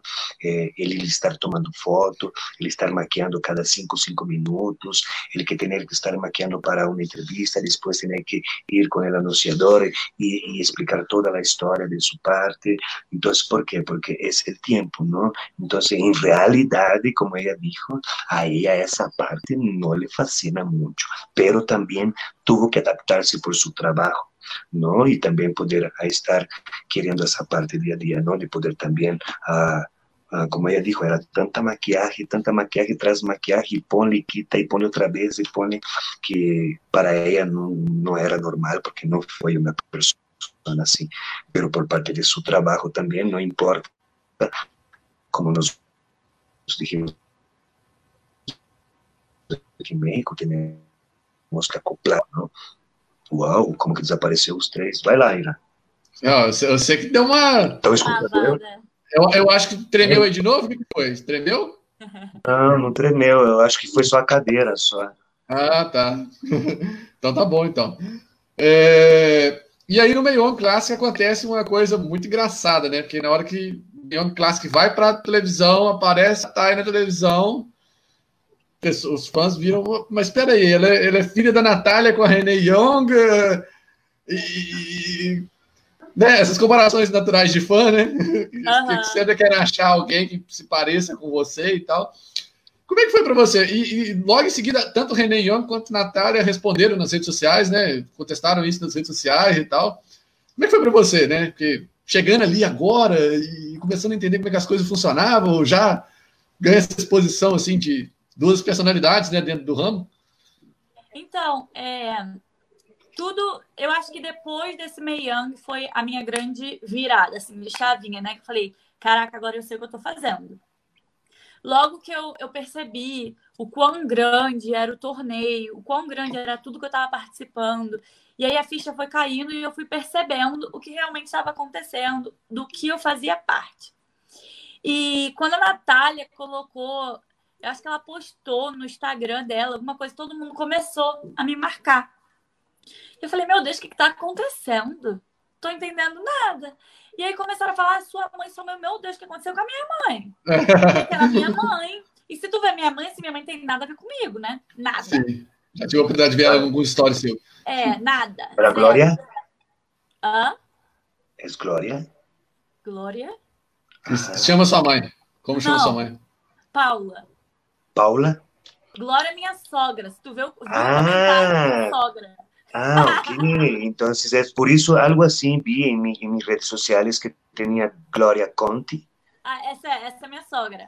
Não, vamos até explicar isso daqui, porque antes da, da, da responder, porque a gente conheceu ela como Tainara Melo, que é o nome dela da, da família da mãe dela tal. Ah. Só que algum tempo depois ela pegou, como ela já era casada, né? Ela pegou o Tai Conte, que é do Fernando, Jorge Conte, Jorge esposo Conte. dela. E aí ela puxou o Conte e usou o Conte. Entendeu? Uhum. Só para explicar. Até uma pessoa estava perguntando aqui, o William Cândido, perguntando se era Conte ou, ou Melo. Não, Não Conte. era Melo. É Conte. Era Melo, agora é tá Conte. É porque quando eu casei, eu não troquei meu nome.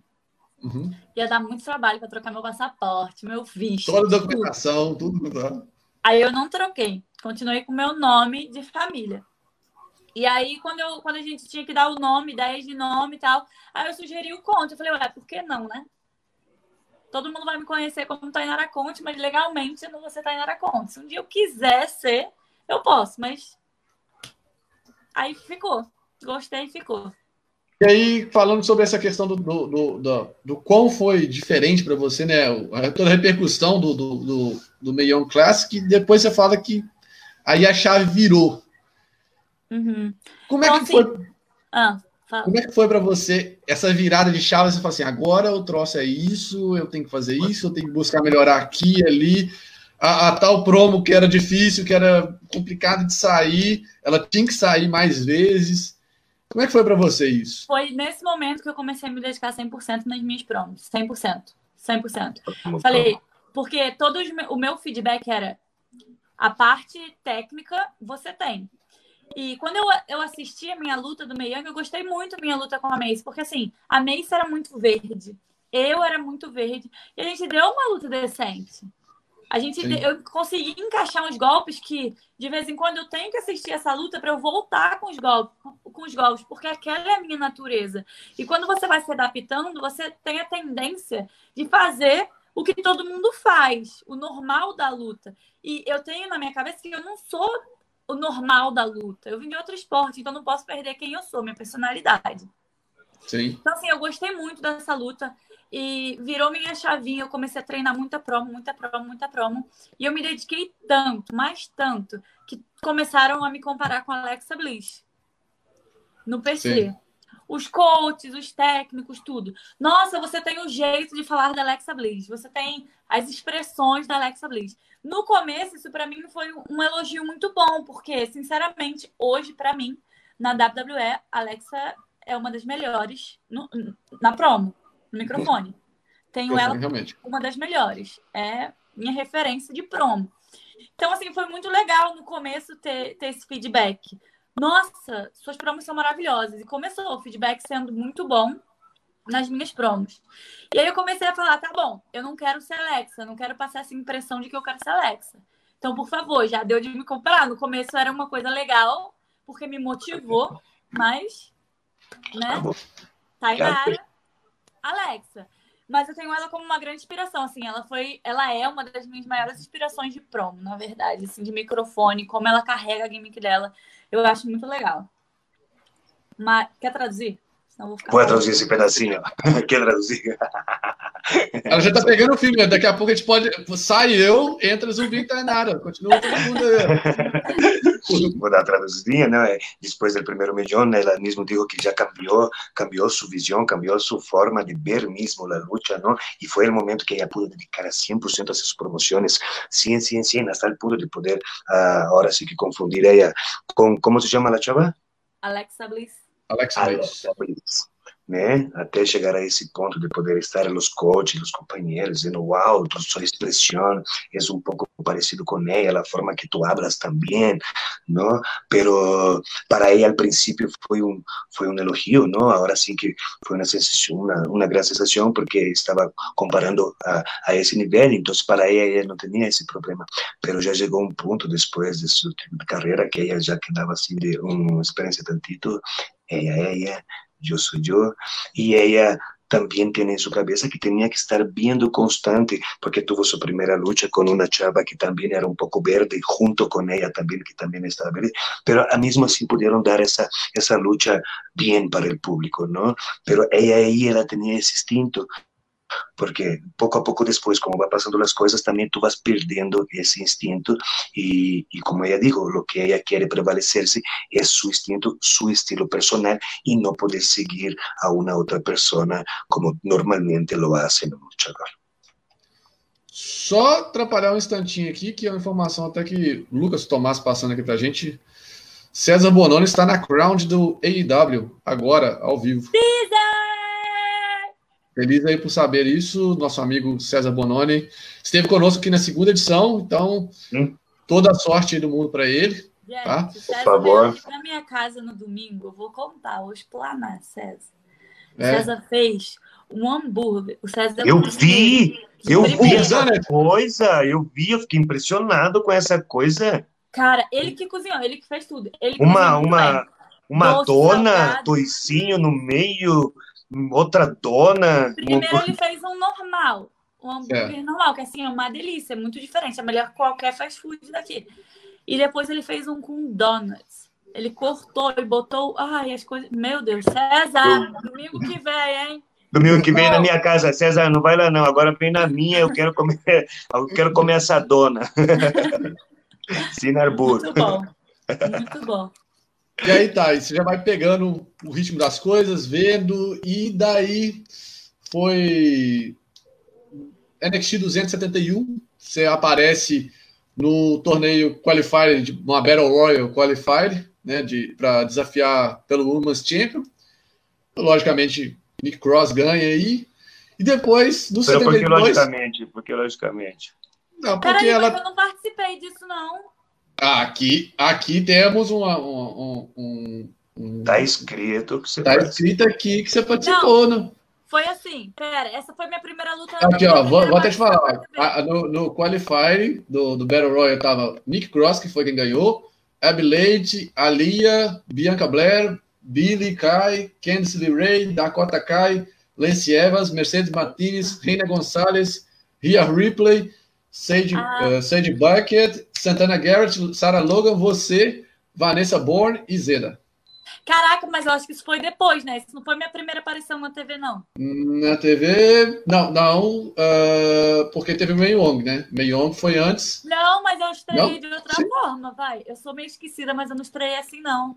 Eu estou usando as informações que tem do, do, do, do famoso. Como você aí, ó, fala para nós. Não, ó. Então vai lá, então vai lá. Se, se eu estou errado, você está na hora de corrigir. Vamos lá. Bora lá. lá. Eu, não, eu não tô falando que tá errado, não. Tô falando que a gente pode estar confundindo as coisas, porque eu tenho uma memória muito, muito ruim para isso. Mas é. eu acho que a minha estreia, porque eu lembro que tudo aconteceu com aquele negócio lá da, da Undisputed Era. Sim. Uhum. Eu acho que essa foi a minha estreia na TV. É, é, essa da Undisputed não foi na, na, na, na, luta que você teve contra Nick Cross, não? Aí, foi você... história aí, mas a minha primeira isso. aparição foi essa. Por isso, então, você foi depois. Então, essa, essa, essa primeira foi, a, pelo menos no registro aqui, dia 4 do 10 de 2017, essa Battle Royal, e no mesmo 4 do 10, uh, que deve ter sido a data da gravação, né? É, foi a luta sua com a Nick Cross, que você perde da Nick Cross. Enfim, não me lembro desse aí, não. não me lembro. Tomou uma pancada? É, não lembro. O que eu lembro foi eu tava lá sentada, lá assistindo, né, o pessoal, colocando a luta, fazendo tudo, dia de gravação para TV. E aí vira uma, a coach e fala, Tainara, você tem guia? Isso quase pro portão abrir para os pães entrarem. Falei assim, tenho. Então a gente vai te usar hoje. Falei, opa, fazer o quê? Eu ficava nervosa, assim, um nervosismo bom, querendo saber o que era. Falou assim, calma aí. Aí voltou. Não, a gente não vai te usar, não. Aí eu fiquei, né? Tá bom. Tô perdendo nada, porque. Tô aqui, né? Já tô aqui, tem que trabalhar, tem que assistir. Aí volta de novo. Não, mas eu acho que a gente vai te usar sim. Volta. Não, não vamos te usar, não. Que assim, tá? Acredite. Acredite que é assim. Com certeza. E aí ela falou: faz o seguinte, vai fazer maquiagem e cabelo. Aí eu fui, sem nem saber o que eu ia fazer. Aí ela, eu volto, e eles falaram: ah, você vai fazer um negócio com a Despiriera, que eu falei, meu Deus. Que já e a Despiriera já estava já tava no, no, grande nome. Inclusive, é. Adri, Adriel Lameira perguntou isso: como foi a sensação de trabalhar com a Despiriera, né? Porque são caras. Cara, foi, foi muito legal, porque assim, não porque, meu Deus, a Despiriera, que não sei o quê, mas porque os meninos são muito legais. Sabe? Eles me deixaram tão confortável assim porque eu não sabia, eu não entendia inglês muito bem, eu não entendia. É... Eu já me comunicava muito melhor, tanto que a gente teve até uma promo pequenininha com os uhum. meninos uhum. depois. E, e, foi assim, não foi nada que todo mundo me pergunta. Tainara, e a história? Não teve história. Foi uma coisa muito em cima da hora, muito. Tem que acontecer. Vai. Resolveram me colocar. Então, assim, foi meio que tá preparada, tá no lugar certo e acontecer. E aí eu lembro que a gente ia, eu ia entrar com os meninos e eu tinha que entrar no ringue e puxar a Nick Cross para atrapalhar ela. E eu não sabia a hora certa de ir, porque eu não tinha acompanhado as meninas colocando a luta. Que eu não ia fazer isso, isso não ia acontecer, então eu não acompanhei. E como eu não sabia o nome dos golpes e tudo, era difícil para mim falar assim, ó, ah, tal hora, quando fulana fizer tal golpe, você. Não dá. Para uma pessoa que assim é inexperiente, não dá. Então, o Adam foi super legal. Ele falou: Thay, fica tranquila. Se você olhar o vídeo, você vê ele fazendo assim no meu cabelo. Isso era o nosso sinal. Ele falou: quando eu fizer assim na sua cabeça, você vai. E assim, eles foram super, nossa, super amorosos, muita gente boa, me deixou muito tranquila, fazia de tudo para ficar tranquila, confortável, me ajudou. Isso desse sinal assim na minha cabeça foi essencial, porque eu não ia saber a hora certa de ir, porque eu não, não acompanhei a luta. Não sabia o que as meninas iam fazer. E assim, o ringue já estava é, fechando, porque os fãs iriam entrar. A arena fechando. Então foi tudo de última hora. Os meninos foram super legais comigo, assim eles são todos eles, to, não tem o que falar, todos eles são maravilhosos, assim, super gente boa. E não teve, não teve uma história, sabe? Não, não teve nada planejado. E logo depois disso, eu lembro que todo mundo gostou muito, o feedback foi muito bom pela minha reação. E volta para a parte que eu sempre falei que eu gosto muito, que são as minhas reações naturais. Porque a gente tinha que parar e a Nick fazer a maluquice dela, eu me assustar e depois correr. Então, assim, e pra TV, isso é diferente. Quando você olha na televisão, você sente, ah, tá normal. Não é. Pra gente é muito tempo. É estranho. É, parece que a gente, tipo, tá ali parada 10 horas. Porque a gente tem que contar. Um, dois, três. Porque é o tempo da câmera tá nela, pegando a reação dela, para depois voltar para mim. Então, assim, não é uma coisa tão natural. Porque a gente precisa de tempo para a câmera conseguir pegar. Então, assim, para quem era muito nova e não tinha nunca tido esse contato com as câmeras e tudo, o pessoal me deu um feedback muito legal, porque eu tive essa capacidade de esperar, reagir, correr e fazer as coisas no tempo certo, que é o principal para televisão. E depois disso a gente teve nossa luta, né? Que foi minha primeira luta na televisão. Que a gente teve uma singles. E foi muito legal. Eu fiquei pé da vida, porque eu fiz vários golpes, deram vários. Deram, deram um tempo legal pra gente. E uhum. eles cortaram, porque a luta na época era gravada, né? É. Eles cortaram a luta inteira. Tiraram todos os meus golpes. Eu queria esgajar. Falei, caraca! E a Nick hoje é uma das minhas melhores amigas. É, até a da Michelle comenta aqui que você tem uma interação muito grande com ela nas redes sociais.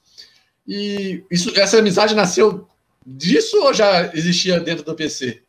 Então, começou assim ficar mais forte desde aí, porque é uma pessoa assim também. Eu tive muita sorte, porque eu tive muitas pessoas legais no meu caminho.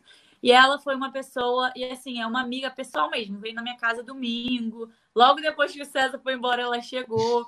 Então, assim, levo pra vida. Nick, o Damon, assim, levo pra vida. E começou aí.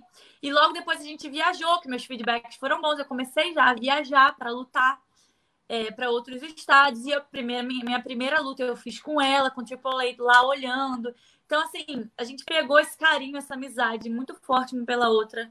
E ela é maravilhosa, não tem nem palavras. Ela é muito boa, muito legal. Zumbi, quer traduzir? Não, porque foi a pergunta respondendo a pergunta do cara brasileiro. Então tá bom. É... E aí, vai ganhando, você vai viajando mais, né, pelo NXT. Chega dia 8 de 4 de 2018. WrestleMania 34 e no kickoff, Tainara, que loucura, fico toda arrepiada como, só de falar. Como é isso que eu queria saber? Como é você pensar o seguinte? Tiveram César, Adrian antes, depois veio Marco, Rita, mas quem pisou o ringue do maior palco de todos foi você. Cara. Quem estava ali no maior palco de todos, com aquele estádio inteiro na frente, você.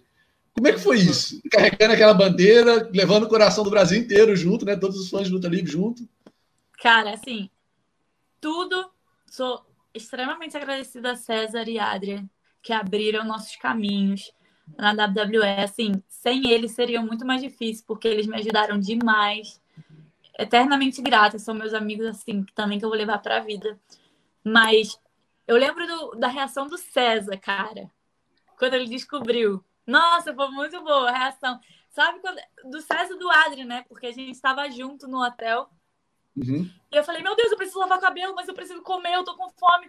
Ele, calma, eu tenho pão aqui. Aí eles tinham, porque eu acho que eles estavam dividindo o quarto. Eles tinham um pão com queijo e presunto no quarto. Eles fizeram pão pra mim, porque eu tava muito nervosa e tal. Mas foi tudo muito louco, porque assim, WrestleMania, período de WrestleMania. É período é. de loucura pra gente aqui, né? Todo mundo quer viajar, todo mundo quer participar, fazer parte de tudo. Porque realmente é uma época que a gente cresce muito. Minha primeira WrestleMania foi assim maravilhosa, super legal. Foi em Orlando. Eu Isso. vi aquilo tudo assim de perto, logo no meu primeiro ano aqui. Então eu falei, cara, eu quero estar tá ali. Isso aí é, é uma Olimpíada. Na minha cabeça, eu pensei em falar isso no começo, eu sabia que você ia perguntar, deixei pra agora. Na minha Sim. cabeça, WrestleMania é uma Olimpíada. Sim. É a mesma magnitude, tipo, é a mesma é. coisa. Claro. Então, a primeira vez que eu vi, eu pensei, eu não realizei meu sonho de estar numa Olimpíada. Eu vou realizar um sonho de estar na WrestleMania, porque essa é a minha Olimpíada agora. Vai acontecer. Não sei como não, mas vai acontecer. Isso na minha primeira, quando eu assisti a primeira. Chorei com, com John Cena pedindo a Nick em casamento. Nossa, foi bizarro. Undertaker se, se reti retirando, como é que é? Se aposentando. Se aposentando, né? É, foi a pseudo-aposentadoria, né? É, né? E eu, ah, nossa, chorava, ria, ficava vários sentimentos. E aí, nesse ano que eu participei, saiu a lista, porque eles mandam uma lista por, por e-mail de quem vai viajar, quando não é aqui, né? Chega uma lista. Essa, de... essa que você participou foi em Nova Aliança, para a gente poder Isso. contextualizar. Isso. 34, né? 34, 34. E aí saiu a lista de quem ia viajar para fazer os Access, é, para fazer os shows antes, né? Aí uhum. tu pensa, meu primeiro ano aqui, eu participei do Access. Todos os outros anos eu tenho que participar dos, dos na minha cabeça. Uhum. Né? Só que minha, meu nome não saiu na lista.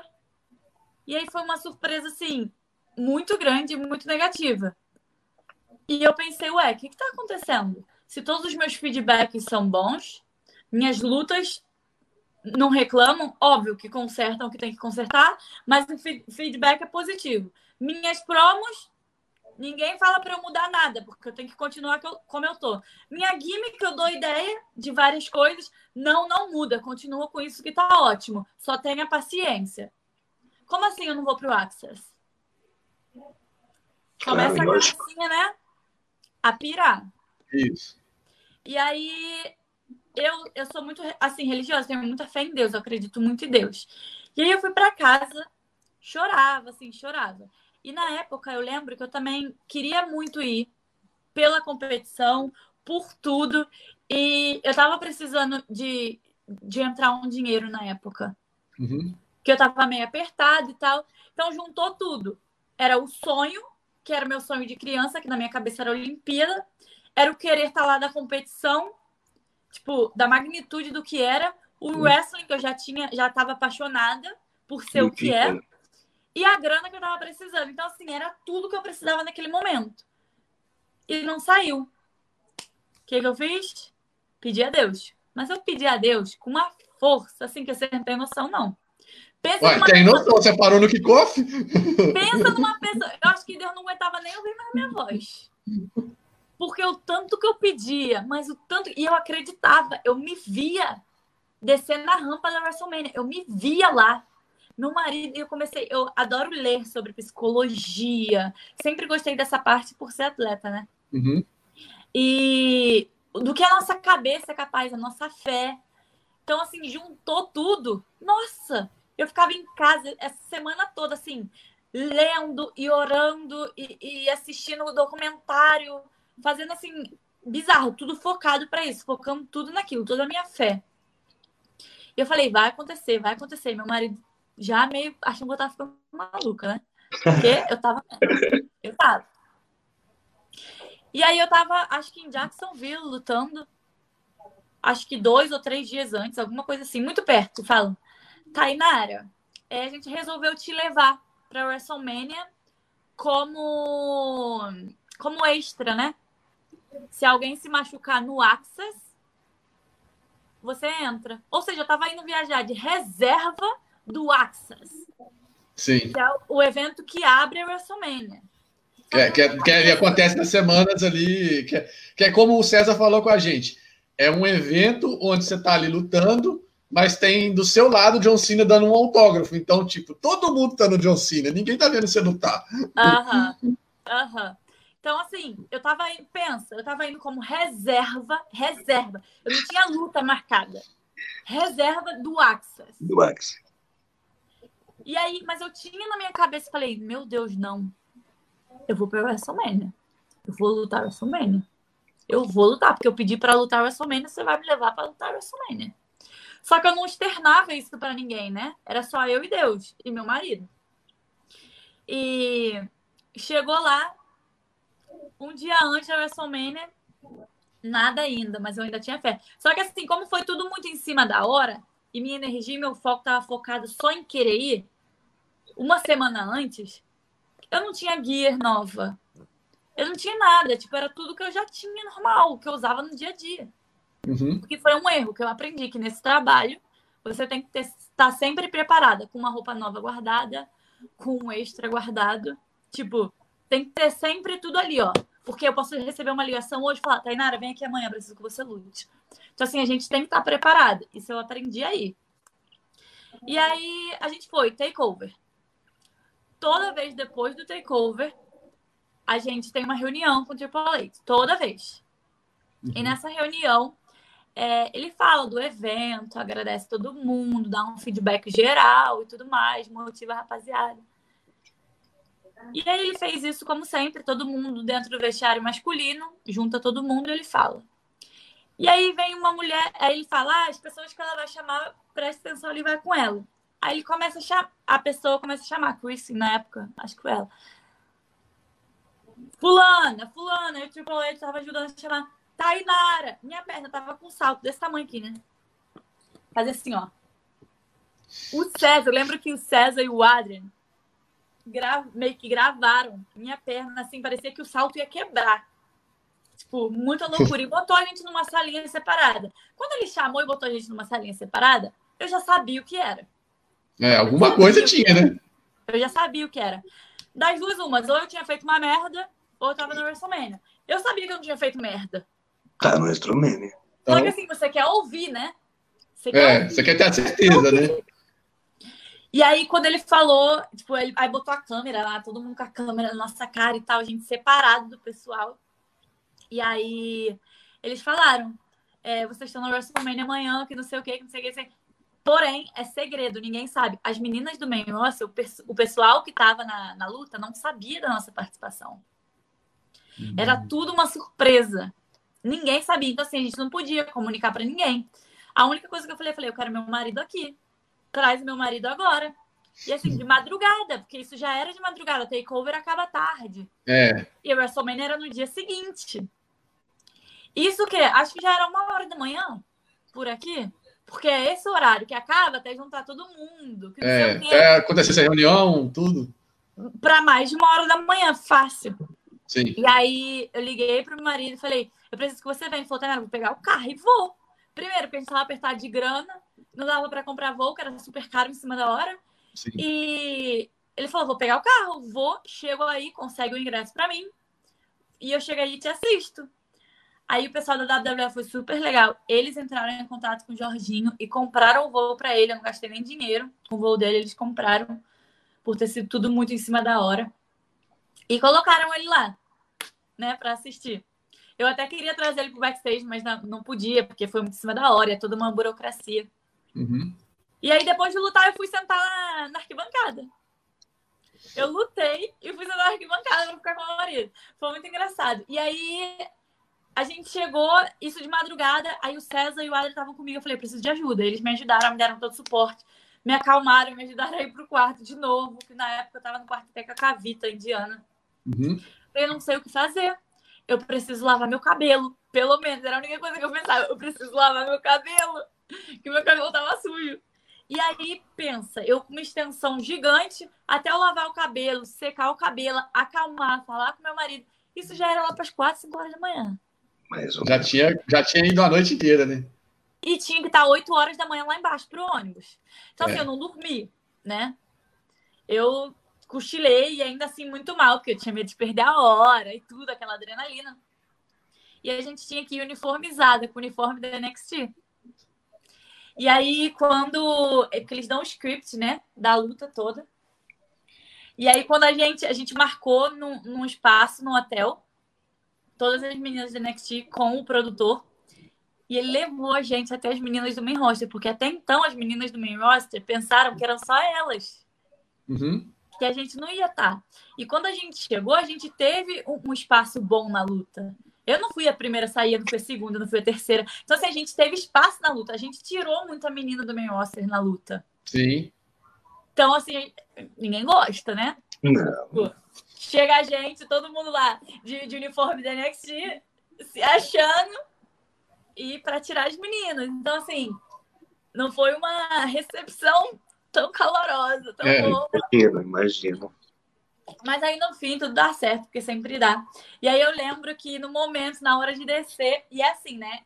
Era todo mundo junto para a entrada. Então todo mundo quer ir para frente, todo mundo quer descer na frente. Eu não tava nem, eu falei, eu posso ser a última, eu vou descer, todo mundo vai ter que me esperar para entrar no ringue. eu tô nem aí. E eu falei, a única coisa que eu quero é a minha bandeira do Brasil. Eu vou descer com a bandeira. Por isso eu não me importava de estar entre as últimas, porque eu tinha medo de tampar as meninas. E eu não é. achava justo. Porque assim, todo mundo tá vivendo um sonho, né? Então. Com certeza. Eu falei, não. E eu nem entrei por último, acho que eu fiquei meio que no meio, assim, eles deram espaço para mais tempo para as meninas de trás entrarem depois. E aí eu lembro que eu descendo, segurando a bandeira, tem um vídeo muito engraçado que eu olho para um lado, olho para o outro, assim, com uma cara assim, ó. Igual criança. Eu Mas... realmente estava vendo o, o que eu pedi a Deus, sabe? Claro. Assim, o Deus seu sonho. o que eu pedi. E aí me deu um estalhão. Meu Deus, eu sou rio.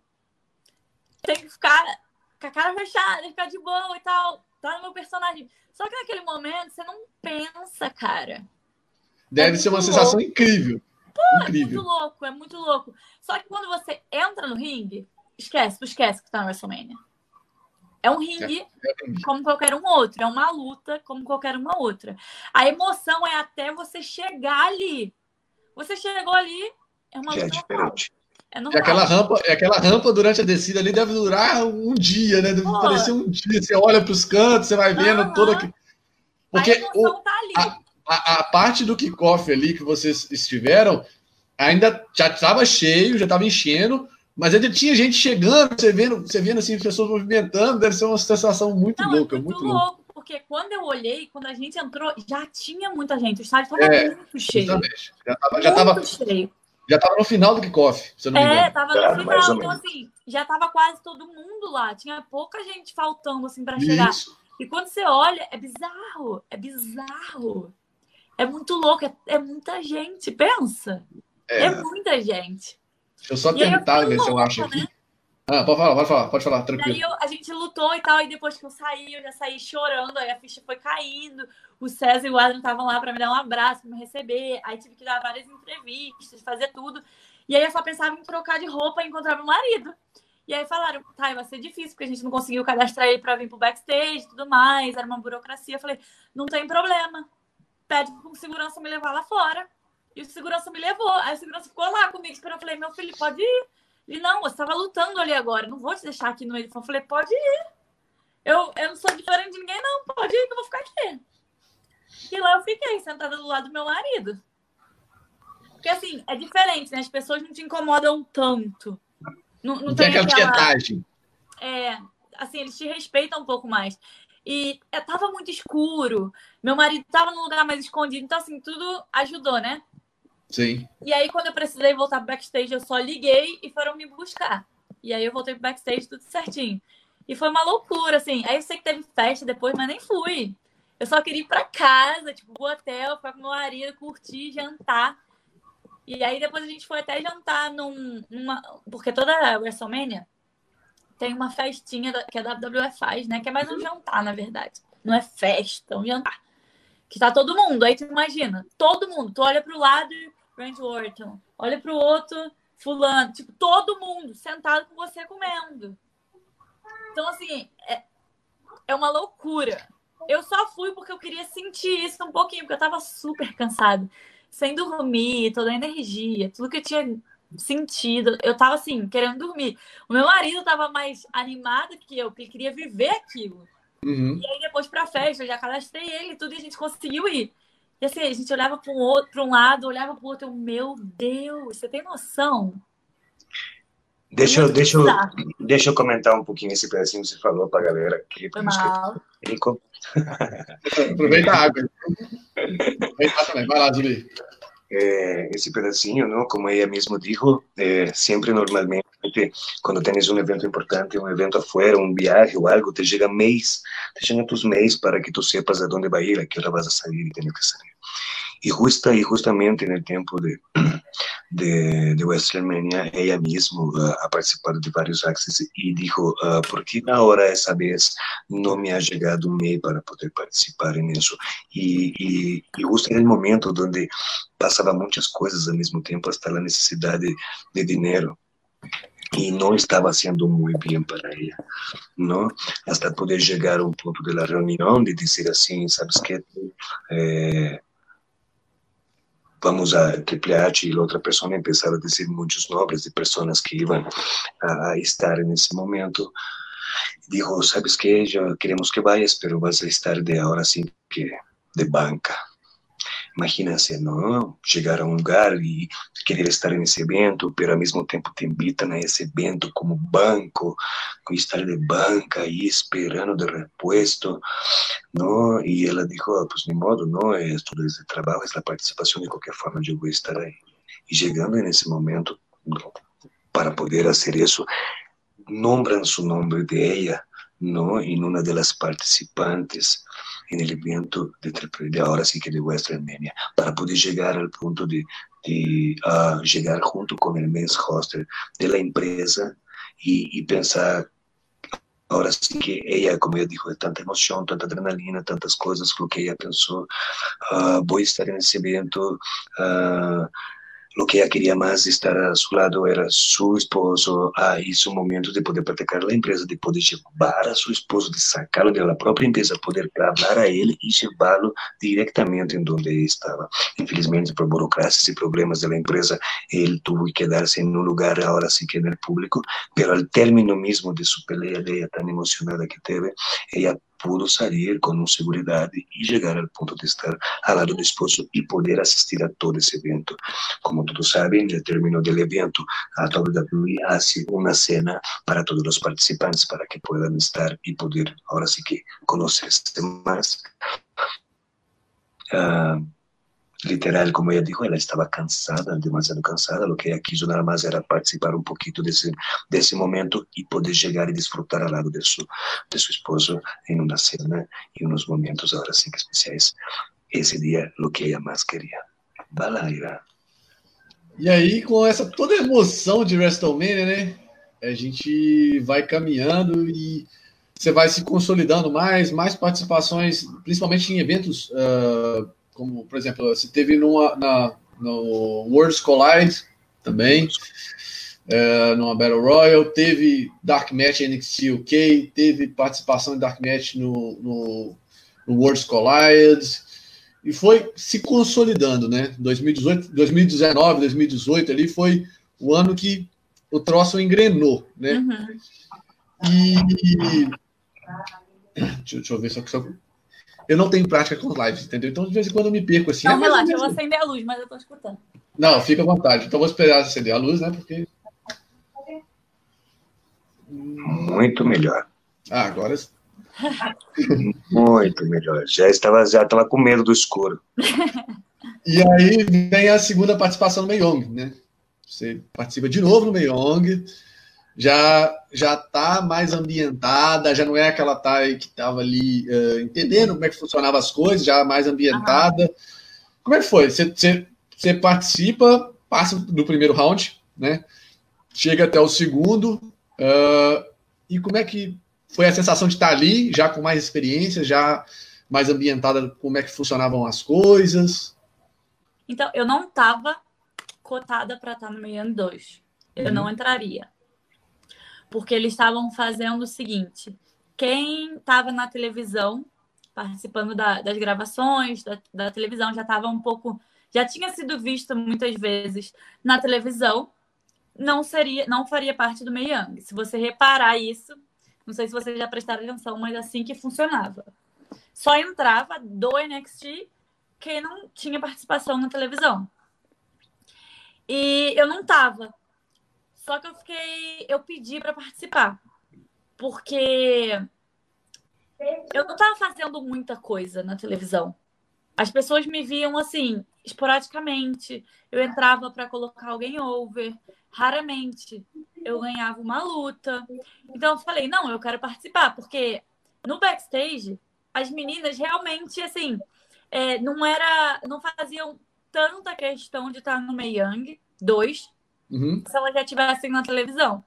Porque o Meyang era para você aparecer, né? Para te dar essa uhum. oportunidade de ser vista. Então, como elas já estavam sendo vistas na TV, para elas não faziam diferença estar no Meyang. E eu não tava. E aí, quando apareceu que eu não tava, todo mundo achou super normal. Ah, não, tá, você tá na televisão. Relaxa. Isso significa que você tem planos na televisão. Ou seja, não era para eu ficar triste, né? Não era para eu me sentir ofendida, nada disso. Na época, era uma, seria uma coisa boa não participar do Meyang. Só que eu parei para pensar, eu falei, não, eu preciso de quanto mais oportunidade, melhor. Eu não me importo de, ai, tá na televisão. Tipo, não, eu quero lutar. Eu queria estar. Tá... Eu conversei com a coach e aí ela falou: Você quer participar? Eu falei assim: Quero. Ela, sério? Eu falei: Sério. Ela, então a gente te coloca se você quer. Eu falei: Calma aí. Se fosse tão fácil, né? Vou, pedir mais coisa, né? Só que eu, eu não sei se o entendimento era meio, eu, eu não quero deixar parecer que eu tô diminuindo o, o Mei Young, porque não é. Mas de uhum. dentro, de pessoas que tá lá no backstage, o Mei Young 2 foi meio que isso, tipo, eram só para as pessoas que não apareciam.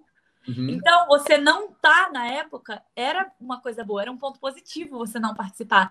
Tanto que se você for ver, tipo, a, a, a Lacey já não participou, a Bianca já não participou, a Vanessa já não participou, ninguém que estava na televisão participou. Uhum. Esse era o motivo. E aí, quando eu conversei, eu falei, poxa, eu queria, eu queria lutar. Ela falou, ah, se você quiser, tudo bem, é porque a gente achou que você realmente não ia querer. Eu falei, não, eu quero. E aí me deram a oportunidade de estar. E aí fizeram aquela luta é, qualificatória, né? Com a Vanessa. Sim, a qualificatória foi com a Vanessa. Com a Vanessa Borne. Foi a Vanessa. E aí eu entrei pro, pro campeonato. E, cara, eu já tinha uma outra cabeça, né? Eu já estava muito mais madura. E pela, não primeira vez, assim, mas primeira vez na televisão, me deram alguém é, menos experiente que eu. Então, foi um desafio muito legal, porque, assim, na primeira Young, a gente, eu e a Lace, a gente era, tava no, no mesmo nível, mais ou menos. Ela um pouquinho mais avançada porque ela falava inglês. No segundo, eu pego alguém que tinha bem menos experiência que eu. Então, eu era veterana, eu teria que levar a luta. E querendo ou não, isso é uma pressão, porque assim, quando você é veterano, pelo menos por aqui, tudo depende de você. Né? Tá tudo nas tuas costas. O, o erro vai ser cobrado de você. Então, assim, eu tive aquele, caraca, vamos lá. Agora sim, essa é a competição que eu tenho aqui. É isso que eu tenho que fazer, é isso que eu tenho que competir, competir comigo. Eu tenho que ser melhor porque eu tenho que fazer ela parecer que é boa. Tipo, eu tenho que ajudar ela para poder me ajudar. Então, assim, eu não tô competindo contra ela. Eu tenho que tá junto com ela, entendeu? E foi Sim. muito legal. Eu lutei contra a Jessie, Jessica Meia. E eu gostei muito da luta. A gente teve uma luta simples, porque não dava para fazer muita coisa pelo tempo, pela experiência.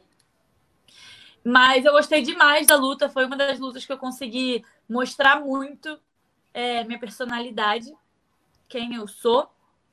E a gente tinha uma química legal, assim, né? Teve uma química legal nessa luta. Então, e aí eu passei para o segundo round, que foi contra a Lace. De novo, percebeu que eu perdi para duas Laces, né? Lace Lane. É, Lace Lane. É uma pessoa que eu nunca tinha visto. Foi outra experiência super legal, porque eu estava acostumada a lutar com quem eu treinava no PC o que não acontece quando você não tá não tá em contrato com uma empresa, né? É. E eu achei isso super legal, essa experiência. E lutei com a Lace também. Achei que teve uma luta ok, não, não foi tão boa quanto eu gostaria, mas foi ok. E eu gostei mais da minha primeira luta com a Jessie, que eu consegui demonstrar tudo que eu podia. Mas como a segunda luta era mais para mostrar quem era ela, claro. eu tive que diminuir minha personalidade. Sim. Mas ali eu já sabia o que eu estava fazendo, foi uma gratidão muito legal ter a Honda nos bastidores, que eu tive um encontro com a Honda no Brasil, quando eu ainda era do judô, ver ela ali, tipo, foi uma coisa super legal. A gente e a Honda também é no judô, né? Então ela, tem, ela tem eu essa... Eu conheci ela no Reação, porque ela era amiga do Flávio, e ela foi pro Reação. Eu lembro que eu ensinei ela a sambar no Brasil. Não como o Zumbi, né? Tentei. E aí depois eu é, encontrei ela de novo lá no na WWE, no backstage e tal. Foi super legal. Ela é super gente boa, o marido dela também. E a, tipo, foi tudo diferente, né? A minha visão foi muito diferente. Foi muito gostoso participar desse meio Eu gostei muito mais do que do primeiro. É, e eu acho também pela, pela experiência, né, por você estar tá entendendo mais o que, que era, qual a posição, como fazer a forma certa, né? Isso deve também ter te, te dado mais tranquilidade, né? Para poder estar tá ali. Para meus caipirinhos de México, nada más escuchar esse pedacito, que em realidade ela não, não, não foi chamada para participar do Millón 2, ela, ela mesmo pediu, ela mesmo quis participar, porque ela pensava e, e creia que quanto mais experiência pudera ter nesse tipo de eventos, para ela seria muito melhor. Vai, Naira. E aí, 2018, vem e você figura entre as 100 melhores lutadoras da Pro Wrestling Illustrated. que é a revista Eu nem mais... sabia disso. eu nem sabia. É isso que eu ia te perguntar. Você foi o número 90 de, de 100. Hum, e eu ia te perguntar qual a sensação, mas como você nem sabia, então não houve uma sensação disso. Acabou de descobrir? Eu tinha lido alguma coisa antes. Certo. Não a primeira vez que me mencionam, já me mencionaram antes. Mas eu não vou mentir, não. Não senti nada. Não. não, não Porra, 90! Ah, não, mas peraí. Você está entre as 100 melhores do mundo. Você pensa. Não, que... Irã, Irã, mas você não está vendo que a menina está falando que em 100% ela é competitiva, ela quer não. gritar mais forte.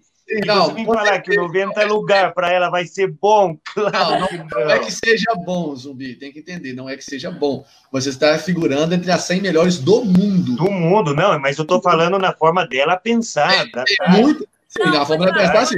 Mas, mas na... nacional, sim, vai. Aí Três sim. anos de experiência, tá? Sim, tá é justamente isso que eu tô falando. Você está entre os 100 melhores do mundo, sendo que tem muita gente que está no México, no Japão, na Europa, que tem mais experiência, que tem mais tempo e não está tá nem no uhum. 95 lugar. Nem, nem, no 99, nem no 100. É verdade, é verdade. Entendeu? Então, assim, vendo por esse lado, ponto positivo. Ah. E aí, aí já vamos entrando para 2019, 2019 vem, você continua com as aparições, aparições de TV, mais ainda nas estradas, né?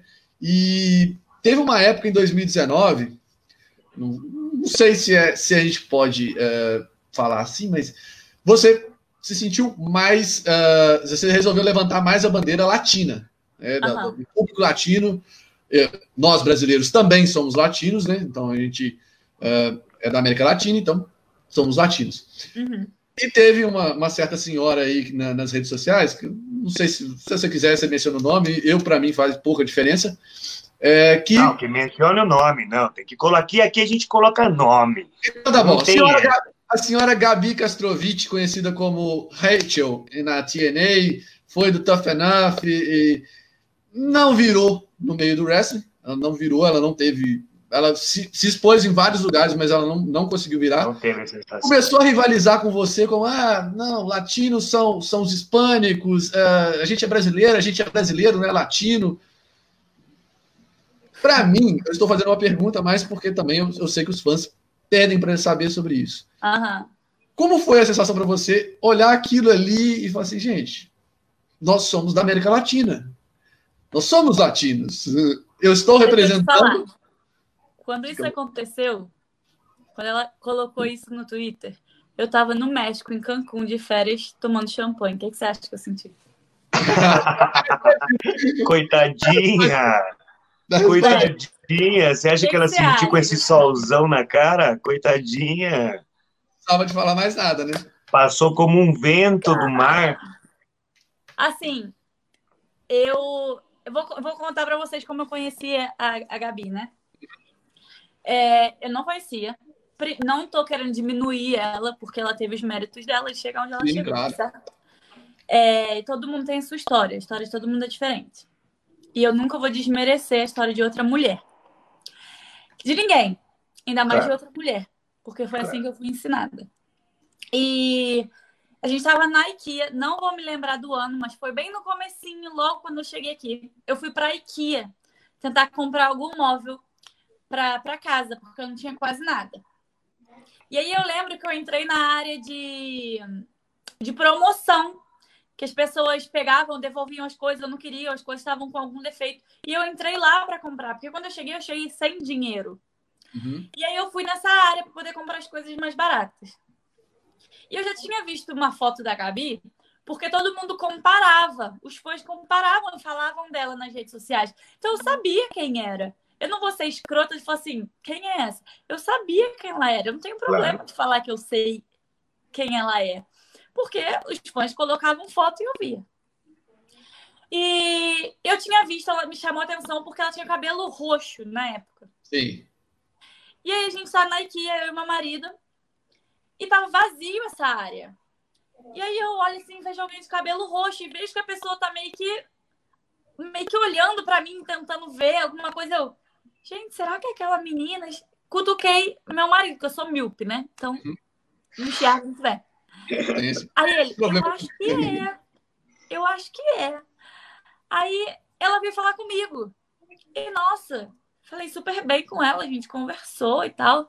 É, tiramos uma foto juntas. Ela me passou o telefone dela. Ela. Acho que o marido dela tem uma empresa de alguma coisa aqui que eu não vou mencionar porque é vida pessoal, não sei se ela gosta.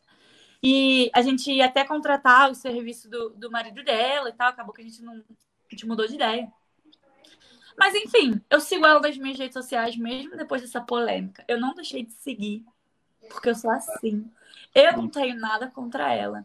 Eu sei o porquê ela quis causar, o que eu, infelizmente, não vou abrir aqui e não vou abrir em nenhum lugar até que ela se pronuncie sobre.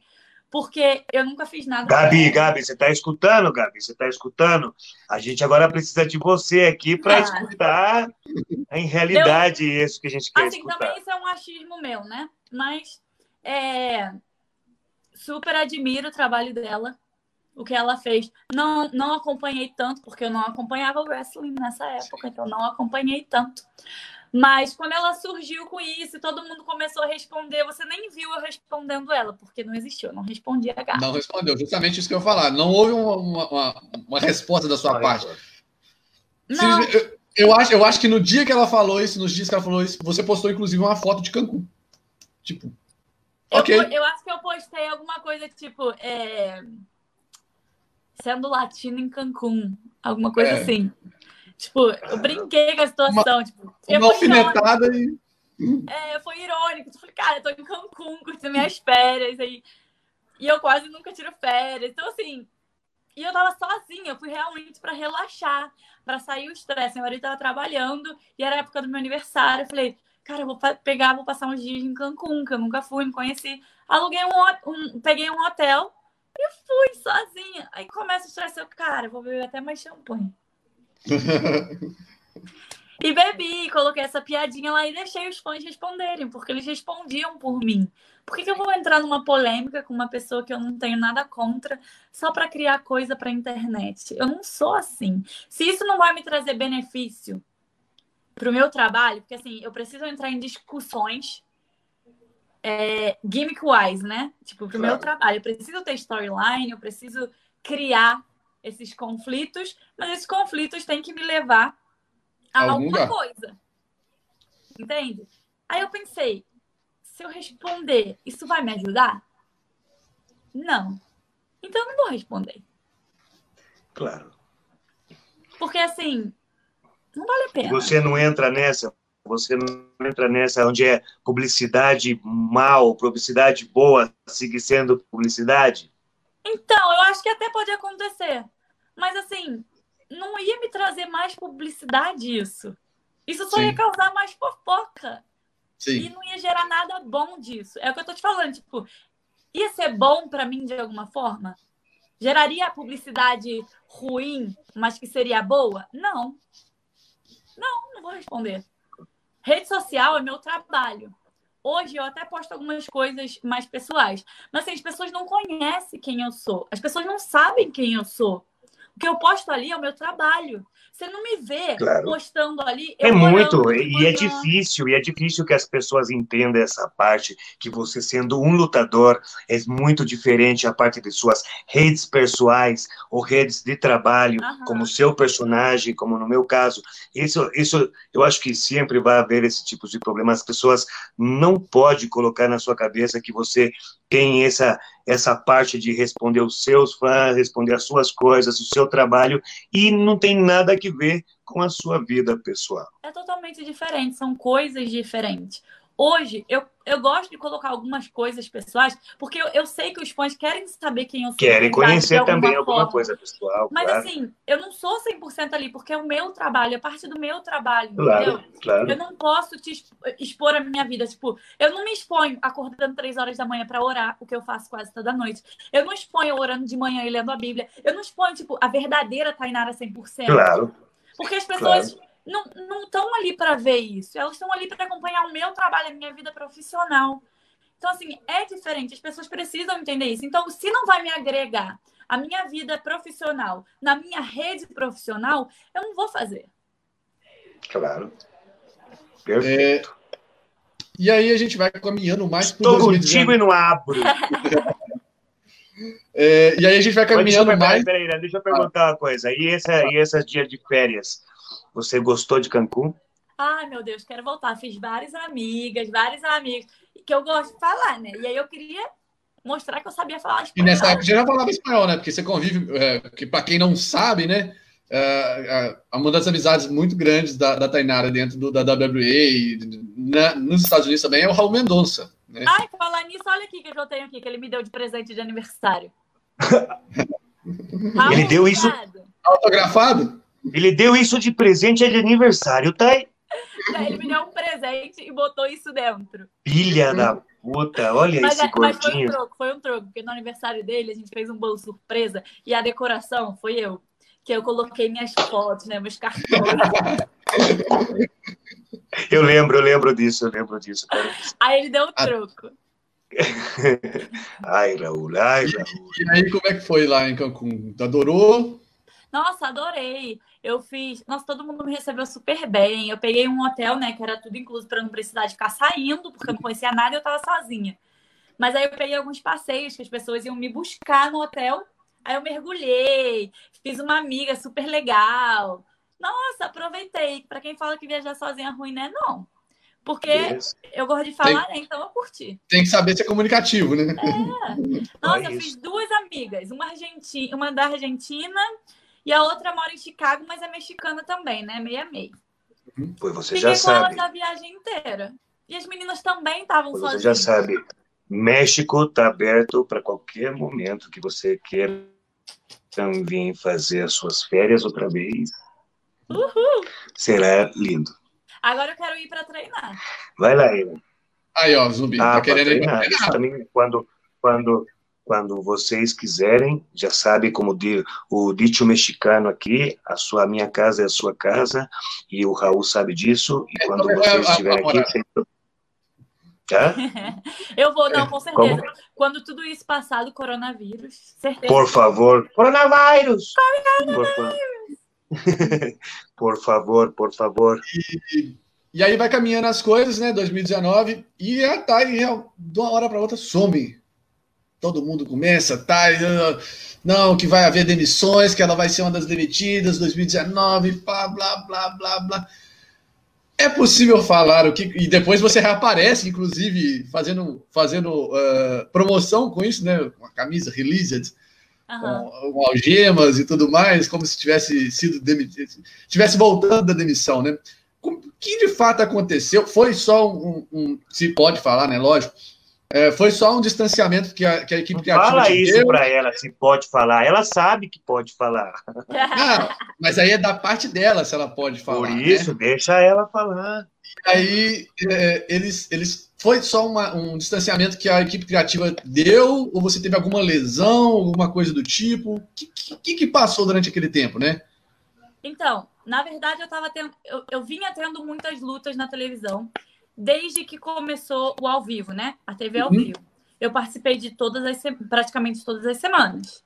Eu tava lá lutando todas as semanas. Não importa o que eu tava fazendo, eu tava lutando, eu tava aparecendo, eu tava botando minha cara lá, eu tava trabalhando. Se eu tava colocando alguém over, não interessa, eu tava lá. E eles confiavam em mim o suficiente para me colocar numa televisão ao vivo, no, no meio de uma correria, que era o que estava acontecendo, acredite. Foi tudo, a gente descobriu de última hora. Assim, foi tudo muito frustrante para quem trabalhava lá, porque a gente descobriu assim, não foi muito bom, a surpresa foi muito boa, óbvio, a gente estava indo ao vivo para televisão. Mas foi uma coisa de última hora, a gente ficou sabendo de última hora, a gente ficou sabendo pela internet. Então assim, foi tudo muito louco, né? A palavra não é nem frustrante, foi tudo uma loucura. E aí a gente ficava se perguntando, mas e aí, o que vai acontecer? Ah, mas e aí? E o contrato? Ah, mas e aí? Quem vai para a televisão? Qual é o grupo? Porque aí começou a ter uma divisão de grupo bem maior. Hum. Ó, grupo da televisão tá aqui. Grupo de Coconut Show tá aqui. Grupo de desenvolvimento tá aqui. Começou essa divisão. Hum. E aí, e eles não chegaram e falaram abertamente pra gente quem é o quê. A gente ia descobrindo com o passar do tempo. E isso me incomoda muito. Porque, assim, eu sou muito transparente. Até demais. Eu, eu falo. Eu falo.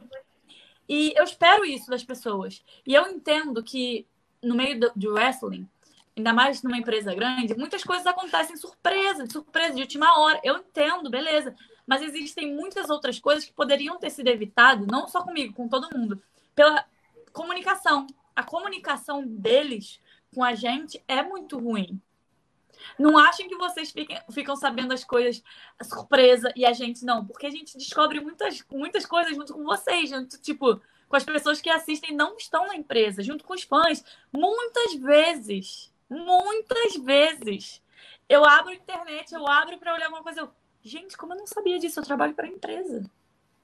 Então, assim, isso é um pouco frustrante para mim.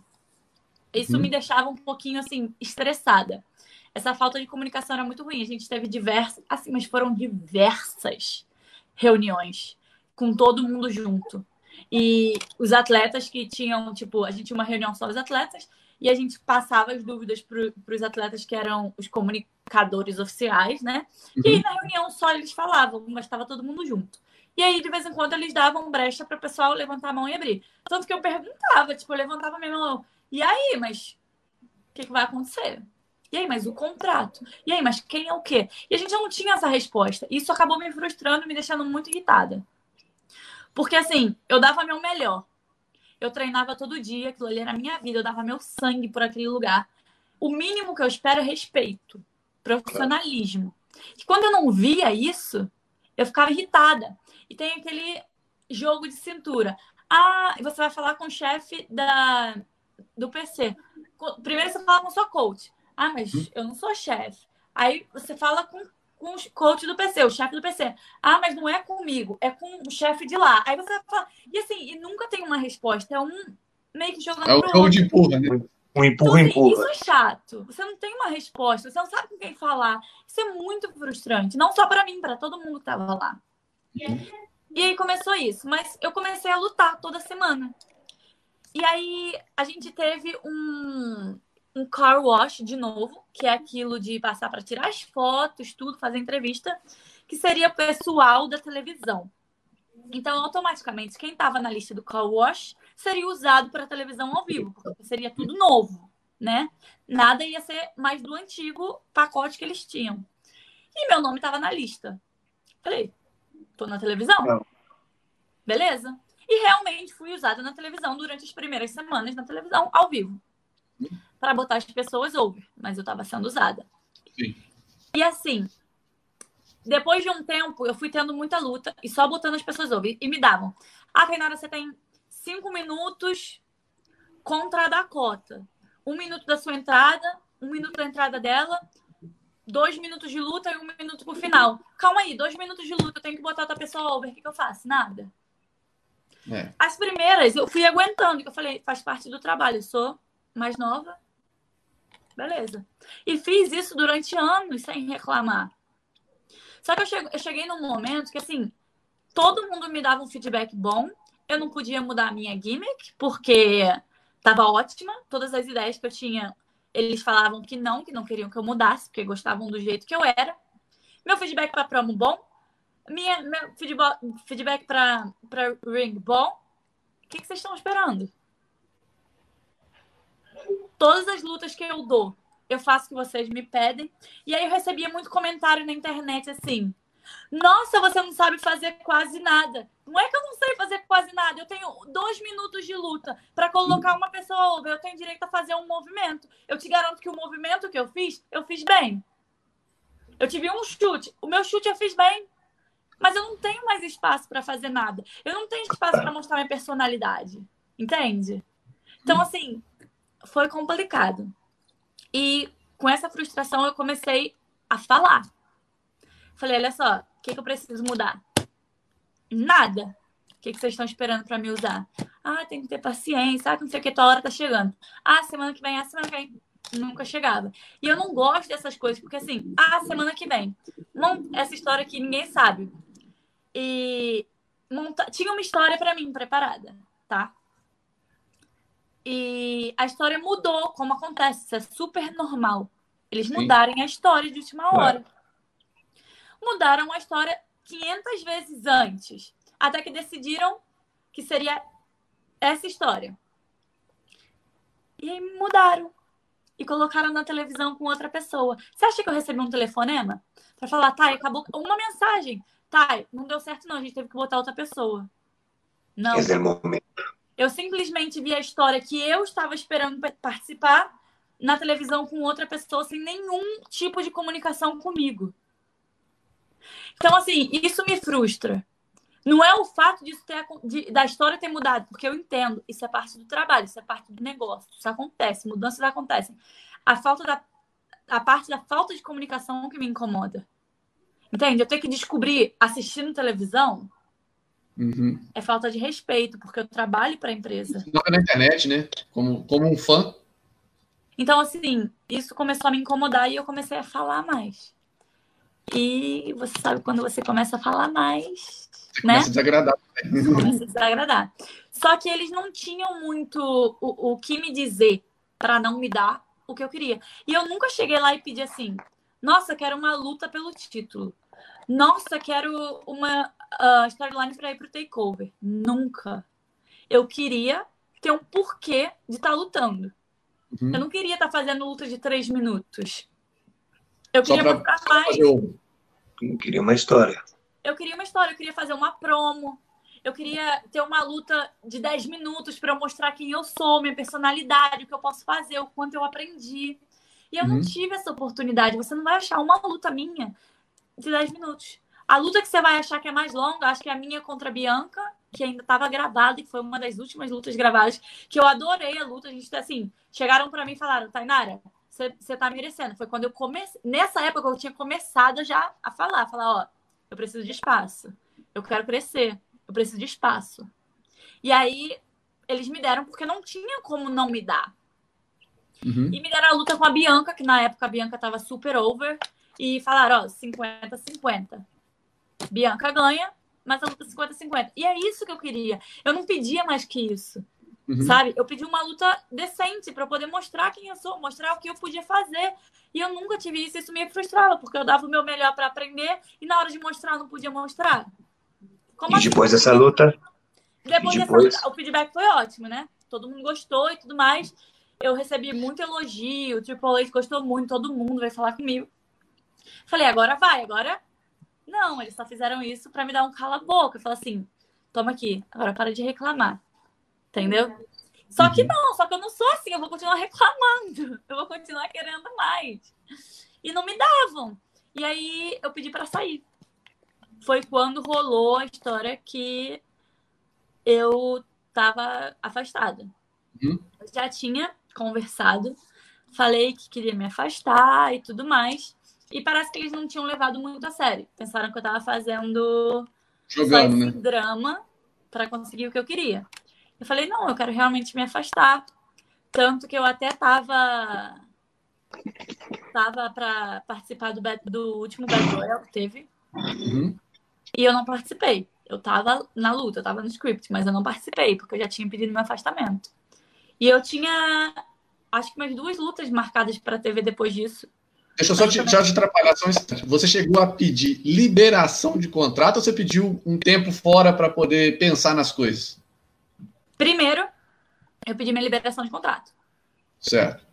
Aí depois eu pedi um tempo, que eles não me deram. Eu pedi um tempo. Né? Assim, não pedi um tempo para me afastar, eu precisava desse tempo. É, sim. Falei, eu não quero estar tá lutando sem propósito. Eu não, eu não tô bem. E aí eu não participei dessas lutas. Que eu tava marcada para participar. Não para o público, porque eles nem me anunciaram, né? Sim. Mas eu tava nessas lutas.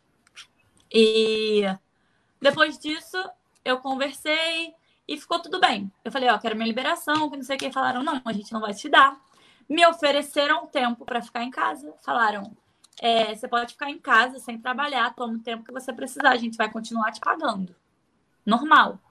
Só que eu não sou assim, eu não vou ficar em casa sem trabalhar quatro, cinco meses recebendo. Eu não julgo quem faz, porque cada um sabe da sua necessidade. Mas eu não sou assim. Se eu fico em casa, eu fico pirada, eu preciso produzir, eu preciso trabalhar. Então eu falei, não, isso para mim não dá. Ou você me dá a liberação do meu contrato e me deixa embora, ou eu volto a trabalhar, porque eu não vou ter opção. Ele falou, não, você vai voltar a trabalhar então, porque eu não vou te liberar. E não foi uma conversa não, tá? Não, é, longas conversas. E, isso, isso para as pessoas parece algo muito simples, mas claro. são, é. são N conversas, N momentos que ela, ela, vai, ela vai conversando, vai falando uhum. aqui e ali, fala E vai tentando um acordo. Vai tentando chegar num, num, num, comum ali com a galera e acaba que realmente a situação não, não chegou, né? Porque você, você acabou tomando tempo fora. E, na verdade, esse tempo fora que eu fiquei foi o tempo que a gente estava em conversa. Uhum. Não foi assim, tô afastada. Não, foi o tempo que a gente estava conversando. É, uma reunião. Assim. Aí demora mais uma semana para outra reunião. E aí, eu não vou mentir, eu também não estava feliz com o meu contrato, porque eu fazia parte do grupo da televisão, mas eu não recebia como parte como do grupo da televisão. É. O que não faz sentido para mim, porque eu fazia tudo o que eles estavam fazendo, como quando eu recebia, como eles recebiam eu entendo que existem, né, dentro do grupo da televisão, existem patamares, né, né? diferenças. É, Mas eu deveria estar sendo paga como alguém do grupo de televisão, não como alguém do grupo de desenvolvimento. Porque eu não estava mais naquele grupo. Então tudo estava muito confuso, nada fazia sentido. E eu falava, aí eles falavam: "Ah, mas o contrato vai mudar conforme as luzes". Eu falei: "Cara, mas vocês só me dão lutas para botar as pessoas over. E isso não me ajuda no meu contrato. Então, assim, vocês estão decidindo o meu futuro, a minha vida, sem deixar com que eu tenha espaço para crescer. E isso para mim não dá. Eu não vou ficar deixando meu futuro na mão de, das pessoas sem que eu tenha controle nenhum, zero controle. Não dava.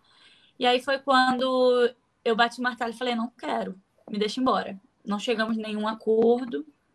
E eu falei que queria parar e tal. E aí ele conversou isso comigo e não tinha muita opção, ou era ficar em casa ou era trabalhar. Eu falei, beleza, vou trabalhar. Conversei com meu marido, não mudaram nada que eles precisavam de mudar e tal, não me deram a história que eu. Nada. Foi assim, a conversa foi: volta a treinar que vai dar certo. Eu entenderia como eu queria, tipo, vai uhum. dar certo que eles vão me dar o que eu preciso, ou tudo. Ou vai continuar a mesma coisa. Ou vai continuar a mesma coisa. Então, assim, eu falei, conversei com meu marido e falei, eu vou voltar a treinar, porque eu não vou ficar em casa sem fazer nada. Vou esperar os dois anos do meu contrato, que eu ainda tinha dois anos de contrato, acabar e eu vou embora. Beleza. Resolvi voltar a treinar, conversei, ficou tudo bem, voltei aos treinos. Aí voltei a treinar no PC, normalmente. Comecei a viajar para lutar de novo, normalmente. Até fiz uma dark match na televisão depois disso. É, e quando eu apareci com a blusa do, do release lá, né, que eu tinha sido mandada embora, eu não pedi para fazer, eu simplesmente fiz. Porque eu sabia que alguém ia implicar. São, é muita gente dando ordem. Então, assim, Sim. você tem que fazer. E como não era para televisão, não ia prejudicar ninguém, eu resolvi fazer. Todo mundo adorou, os fãs adoraram, minha personalidade era outra. Eu não entrei com uma Tainara que me acha. Tipo, nada disso. Era outra personalidade, outro caráter que eu estava tentando colocar. Uhum. E acho que chegou até o tipo, não sei. Não gostaram, me proibiram de usar camisa. E logo na semana eu tive Dark Match. E aí eu, percebi, eu pensei, pô, ninguém ficou com raiva, só falaram que não gostaram, não querem que eu use, porque me colocaram numa Dark Match pra TV, né? Tá tudo de, tudo de boa. Aí fiz a Dark Match, era uma tag tinha, fiz tag com a Diona contra a Casey Candice. Uhum. E fizemos a luta, acabou a luta, tranquila. Continuei lutando. E aí começou o estudo da pandemia. Sim, isso, isso, isso já em 2020, né? Só para a gente contextualizar para a galera. É, foi 392 Dark Match do dia 19 do 2. Você faz a Dark Match, você faz mais alguns eventos ao vivo até o evento do dia 6 do 3, que é a última data sua com a WWE. Isso. E eu me machuquei nesse evento. Minha última luta com eles eu me machuquei. Fui Eu não postei muito sobre, acho que eu só postei no meu Facebook, eu não tenho tanto fã assim no Facebook. Eu tomei um, um golpe que meu pescoço uhum. fez um para trás. Se né? desnucou, se desnucou. E paralisou tudo. Nossa. Foi assim, a luta mais sinistra que eu tive na vida, assim, que eu senti a lesão muito bizarra. E eu já tinha descoberto duas hérnias no, no meu pescoço, né? Algum tempo atrás. Já tinha tomado muita injeção e tudo mais. E aí, quando eu senti, era logo antes do finish, eu senti, paralisou e no mesmo. Assim, eu, eu parei de sentir tudo. Uhum. Da cintura para cima. E no, assim, mas foi muito rápido. Voltou, mas voltou tudo formigando, não voltou normal. Claro. E todo mundo percebeu que eu tinha me machucado. Mas eu terminei a luta. E a luta ainda era uma chave, assim, uma submissão que eu ficava toda torta. Aí bati super rápido, acabou. E o médico percebeu, todo mundo percebeu. Eu falei, tô machucada, tô machucada. E aí o médico veio, me olhou e tal, e falou: não, vai passar, vai passar. Botou gelo, deixou com gelo, tudo, mas não passava. Ficava formigando tudo, tudo. E aí tiveram que me levar para o hospital. Aí eu fui de lá direto para o hospital, de gear, maquiagem, tipo, bizarro. Aí cheguei no hospital, aí me colocam na cadeira de rodas, estabiliza tudo e tal. E fiz vários exames, fiquei lá a madrugada inteira, um porre de saco, mas graças a Deus não deu nada grave. Quando o médico viu o exame, ele meio que se assustou, porque eu já tinha coisa no pescoço, o médico não sabia. Mas o médico da WWE estava lá comigo, ele explicou. E viram que não tinha sido nada muito grave. E que o formigamento ia continuar por alguns dias. E eu fiquei assim, foi bizarro, era muito sensível. A minha mão esquerda, é, eu não conseguia mexer, eu, eu andava com ela assim, ó não abria meu dedo. E eu tinha que andar com ela assim, não conseguia lavar a mão, porque estava muito sensível, não conseguia soprar, porque doía muito. Assim, foi muita dor, foi muito ruim essa última lesão. E essa foi a última luta que eu tive na WWE, né? Porque depois disso, eu fiquei parada um mês fazendo tratamento e recebi a liberação. Quando aí eu... aí ah. que a gente, a gente quer entrar nesse detalhe. O detalhe da liberação, é, até comentamos. Não, liberação para lutar, que eu digo. Ah, tá, para lutar, desculpa. É. Então, continua. Eu tava em tratamento, né? Começou a pandemia. Só tava tendo luta da TV. Não tava uhum. tendo mais live event. E eu não tava liberada para lutar. E aí eu comecei a fazer os tratamentos em casa, ia lá de vez em quando para poder ver eles. Falei, eu preciso ser liberada, porque eu quero lutar. Porque se eu tivesse na pandemia em casa, sem estar liberada para lutar, eu ia ficar lá o tempo inteiro. Uhum. E aí eu falei, não, eu procurei, eu liguei, eu me informei, eu falei, não, eu dirijo, dirijo de mais de uma hora. Uma hora para quem mora aqui é longe. No Brasil não é não, mas aqui é. Uhum. Para poder encontrar uma médica, uma fisioterapeuta para conseguir minha liberação. E óbvio que eu não tava 100% assim, porque eu queria lutar. Eu sou muito assim, tipo, eu, eu tenho na minha cabeça que um atleta nunca vai estar 100%. É, você foi, você, foi, você foi atleta de judô durante muito tempo, você sabe das lesões, que são pois é. corriqueiras, é. que são costumeiras, sempre tem uma então, dorzinha pegando. Então eu falei assim, não, eu vou lutar, tá doendo um pouquinho, mas isso é de boa. Fui lá, fiz a minha liberação, ela fez os testes, para os testes eu tava ok, passei e fui liberada. Na semana seguinte eu recebo uma mensagem, e aí começa toda a história. Eu recebo uma mensagem. Tainara, você tá se sentindo bem para lutar? Tá doente por causa do vírus? Eu falei assim, não, tô bem. Tô bem. Achei que a pergunta era sobre a minha lesão, mas não era. Depois eu percebi que era sobre o vírus. Falei, não, não tô bem, só tô louca para lutar. Isso é minha coach. Uhum. Ela falou, beleza. Se prepara porque você vai lutar essa semana. E era contra a Mia. Aí eu falei, beleza. É, ela falou: se prepara porque a gente vai gravar, não tá sendo ao vivo, a gente vai gravar. E do, era final de semana a gravação. Falei, tá bom. Então, na, na, verdade, a, a, luta com a minha ia ser ao vivo. Ia ter gravação ah, tá. na, na próxima semana. Aí ela me ligou na quarta-feira, porque parece que tava tendo algum problema com a USA, né? O canal.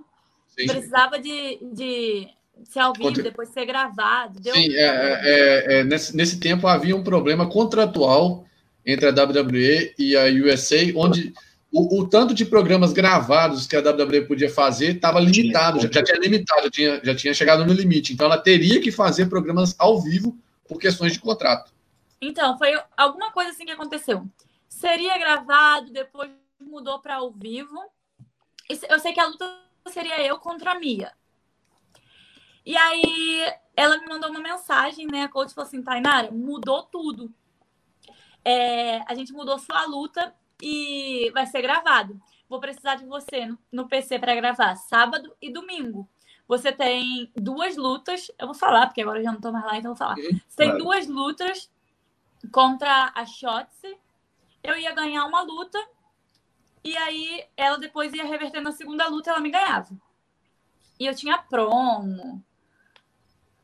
Bem, bem, mais, bem mais ao ponto do que você estava você tava querendo antes, Exatamente, né? Exatamente. Tava... Mas tá, tá, tá, tá marcando seu, seu, caráter, tudo, uhum. tudo direitinho. O que eu estava pedindo. E aí até especificou, tipo, o finish, que como eu sorrio, ia ser um finish, tipo, sujo e tudo mais. Então, assim, eu já tava, né, feliz. Falei, agora vai, porque era isso que eu queria. Eu queria poder mostrar um pouco de mim. Tipo, fazer uma promo, gravar os dois dias tal, vai ser ótimo. E assim, ele tava em casa, trancada, liguei para uma cabeleireira que também tava de quarentena. Ela foi lá em casa para poder fazer meu cabelo, para poder aparecer na TV tudo certinho e tal. Isso no pro sábado e domingo, certo? Aí eu fiz o cabelo na sexta. Aí no sábado de manhã eu recebo uma ligação falando que cancelaram o, o a gravação. Porque precisava de ser ao vivo por causa desse, dessa briga aí. Uhum. E ela falou: Eu não sei qual vai ser a, sema a semana que você vai lutar. Porque eles estavam gravando várias semanas, né? Eu Sim. não sei qual é a semana que você vai lutar, mas você vai lutar, fica preparada. Isso no, no sábado. Na quarta-feira eu recebo uma ligação me demitindo. E aí que é nesse ponto que a gente chega. Uh, conversei com o César e o César conta sobre a questão, né? Que todo mundo estava meio assim, que estava havendo demissões. Esperando, tudo. esperando. Até uma, uma, uma, entrevista que eu vi do Angel Garça, do Garça Júnior, uh, para o Lutiali Online, se eu não me engano, onde ele comenta que as pessoas estavam meio assim na tensão para ver quem que ia ser demitido. Então, na verdade, você não estava. Você não estava uh, não estava esperando. Não estava esperando. Não nada a demissão sua. Não, nada. Literalmente, não, ó, ela estava esperando a mensagem da luta dela. Vou contar o que aconteceu nesse dia. A gente recebeu um vídeo do Vince, uma explicação, de manhã. Eu liguei pro meu marido e falei: Eita, vai rolar a cabeça. Hoje o dia vai ser tenso. Ele, ah, fica ligado aí, me fala as novidades e tal. Tô em casa arrumando as coisas. Ligo pro Raul. Na verdade, sai a primeira remessa uhum. de lista de demitido. Eu ligo pro Raul. Porque o Raul, eu, Raul, a esposa dele, ficou no telefone assim o dia inteiro, né? Se deixar. Uhum. E aí eu falei, Raul, você viu quem foi mandado embora? Que não sei o que, não sei o que. Até aí a gente pensou que ia parar por aí. Uhum. Porque eram salários altos que tinham cortado. Sei lá, não precisa de cortar mais. Só o salário dele já, né? Resolvia. Porque né? não dá para comparar o nosso salário com o salário dos caras. Uhum. E eram pessoas que não, já não estavam fazendo é, muita coisa, coisas assim. E eu e o Raul, a gente conversando o dia inteiro. E assim, a gente não ficava só na atenção, a gente fazia piada um com o outro, a gente ria, a gente é amigo.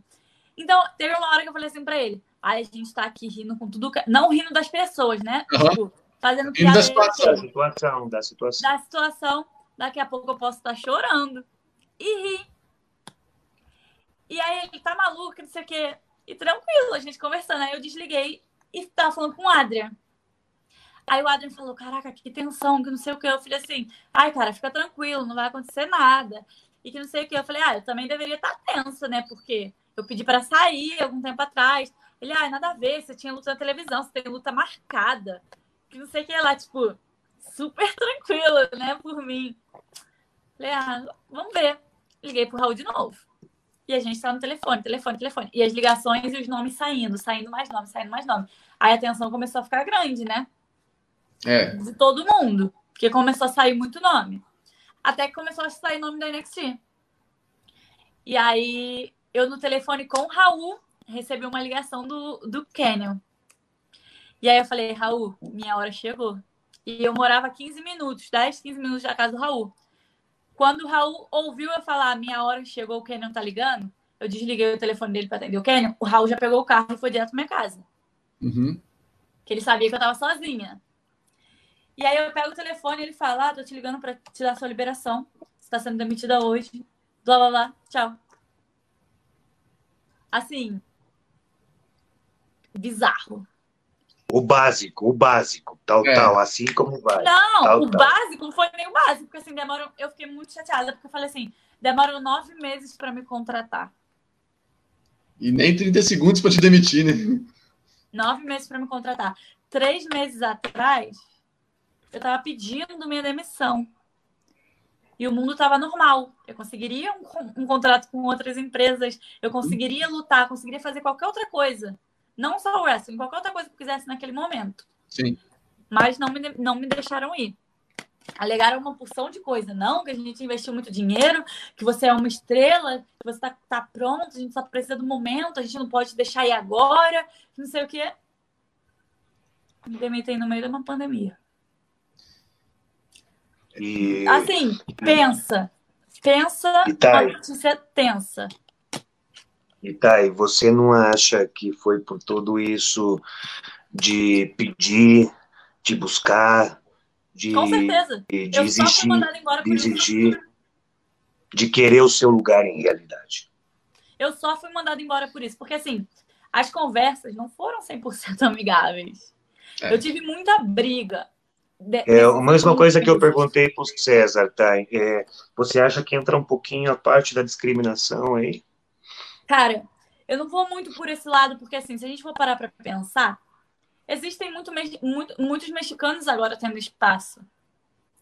Entende? Mas... Pelo, pelo mesmo que eu expliquei para o César, tá? O mexicano tem um espaço mais grande dentro da luta livre, porque a parte do rating de visão lutístico dos Estados Unidos, a maioria são mexicanos. Por isso. Eu não vou, eu não vou mentir assim, porque muitas vezes eu me senti diminuída, muitas vezes eu me senti deixada para trás por conta disso. Não só por coisas de lutas, por é, é, vivências, assim, experiências do dia a dia, sabe? Muitos comentários maldosos, coisas que aconteceram que, assim, se eu trouxer a público, é ruim. É ruim, entende? Para a imagem das pessoas, para a imagem de muita gente lá dentro. Então, assim, eu. Outra eu... coisa. Pode falar. Vai, tá, vai. Não, continua. Pode falar. É, outra coisa que eu perguntei também para o César, e também pergunto para você, é, vocês foram os primeiros em chegar, você, o Jorge e o César, é, depois chegou, uh, como se chama? A Rita, a Rita, e o outro, e, o e outro gordinho, como chama o gordinho? Marco? Marco. Marco. É, por que, Thay? Uh, por exemplo, eu falo como eu tenho que falar e como eu falei para o Bruno nessa vez. Eu, de ver o inglês do Bononi, de ver como ele se desenvolvia, é, de visão lutística entre ele e o Jaldi, eu ficava com o Bononi. E, no caso do seu e da Rita, eu, eu visto muito pouquinha coisa da Rita, mas pelos comentários que eu vejo do público, pelos comentários da mídia, é, era muito mais você também. Por que será? Por que fica eles e por que vocês vão embora? Porque assim, a minha, a minha, o, o meu problema eu tenho certeza, te falo aqui abertamente, eu tenho certeza que eu não seria mandada embora se eu não tivesse pedido para ser mandada embora. Existe uma coisa lá dentro que não, você não pode confrontar eles da forma que eu fiz. Você não pode. Só que eu estava num nível que eu não estava nem aí. Eu precisava sair dali de uma forma sem, sem ser antiprofissional. Eu não queria queimar o meu, o meu trabalho no ringue. Eu não queria chegar e fazer uma coisa ruim, porque eu sou profissional. Eu queria conversar e quebrar meu contrato. E me perguntavam por quê. E aí eu era real. Porque eu não concordo com isso. Eu tive uma E você acha que no caso da Rita, por exemplo, ela poderia chegar a passar esse mesmo ponto, no ponto de não, de não, de ficar quietinha e não falar nada e não, só esperar as coisas acontecerem? Nova. A Rita é nova, eles, a Rita é super nova e ela tem um futuro brilhante. A Rita é minha amiga pessoal de muitos anos. Eu indiquei ela para fazer o, o tryout. Eu sempre quis muito que ela estivesse aqui co comigo e tal. É uma pessoa que eu amo de coração. Torço muito pelo sucesso dela. Ela vai longe. Só que, assim, as nossas posições eram muito diferentes dentro da empresa. Ela tinha acabado de chegar. O, o, o meu caso com da Rita não, não compara, não, não tem como interligar. Ah, por que, que ela ficou? Porque você saiu. O me... Não tem essa, juntão, essa junção. Eu saí porque eu pedi para sair porque eu briguei. Entende? Uhum. Sim, você se sente que essa forma que eles receberam, que eles receberam essa, essa petição, você no final de tudo falou, já que ela pediu mesmo, então vai lá, dá assim, para ela. Eu escutei, é, eu tive uma conversa com o Triple H antes disso tudo, né? nessas conversas que eu estava tendo, eu tive uma conversa com ele. E eu, eu nunca fui, antes de entrar na WE, eu nunca fui fã de wrestling, eu não conhecia o wrestling. Então eu não tenho aquele endeusamento, né? Não sei nem se essa palavra, essa palavra ali. Sim, seria endeusamento mesmo. Não, não tenho isso com ele nem com ninguém. Porque assim, eu não era fã antes. Então, o meu sentimento é diferente. Eu respeito ele como o meu chefe, como eu respeitava o meu chefe no judô. Como eu claro, e muitos aí são fãs. E muitos são fãs. E eu não, eu não era. Sabe? Eu nunca, eu nunca. Eu nunca, nunca fui assim, fã de wrestling antes. Então, eu não tinha isso. Quando eu fui conversar com ele, eu conversei com ele como eu conversaria com qualquer outra pessoa. E muitas claro. pessoas lá dentro não fazem isso por serem claro. fã e por terem claro. o sonho de estar ali. O que eu não julgo, porque cada um é cada um. Cada quem, claro. E então, assim, eu confrontei muito ele com as ideias, eu debati as ideias. As pessoas não gostam disso. Elas não Sim, gostam de serem confrontadas. Por isso, mais que nada, claro. Ainda mais, tipo, sendo quem é, sendo, tipo, eu sendo chefe da empresa. E eu não aceitar e daí eu falar, porque assim, muito da WWE é assim, ó, é isso. Tá bom, é isso. Não, não é isso. Eu não concordo com isso. Para mim não é isso. E é, na maioria não é só a WWE, é na maioria da empresa. No México aqui, no, no, você não acredita não, é igualzinho. Aqui uhum. você também é a hora assim que um, um títere tem que ser manejado completamente, e se você alça um pouquinho a voz, dependente, pode ter grandes problemas em sua carreira. Eu queria levantar um outro ponto. Uhum. Será que talvez você uh, não foi liberada na época que você pediu? Porque também você, a gente lembra que três meses antes você pediu sua liberação. Nesses três meses antes, a, a IEW, né, que é onde o César está aparecendo hoje, uh, na crowd, ele, ela estava numa ascensão e buscando talentos no mercado, buscando pessoas, contratando. Você pensa que talvez você foi segurada para você não estar em outra empresa rival? Sim. Sim. Claro. Claro, é o jogo, é mercado que é trabalho. Não, não, sim, sim. Dog, claro. Sim, é. é óbvio. Eu tô pensando, eu tô perguntando isso porque já, já apareceu aqui nas perguntas, eu perdi quem foi a pergunta, mas Uh, eu vi uma pergunta assim e eu falei, porra, isso aqui tem que puxar. Não, eu Não, claro que sim. Eu escutei isso. Tipo, a gente investiu muito em você. A gente não pode deixar você ir para você brilhar em outra empresa porque você é uma estrela. Claro, claro. Como eu, eu vou pagar isso. tudo? Como eu vou poder crescer você, fazer tudo para você, para você agora ir para outro lado? Porque eu entendo.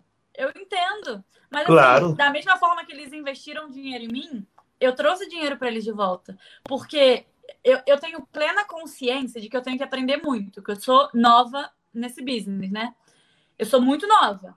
Uhum. Vou fazer quatro anos de experiência com tudo isso.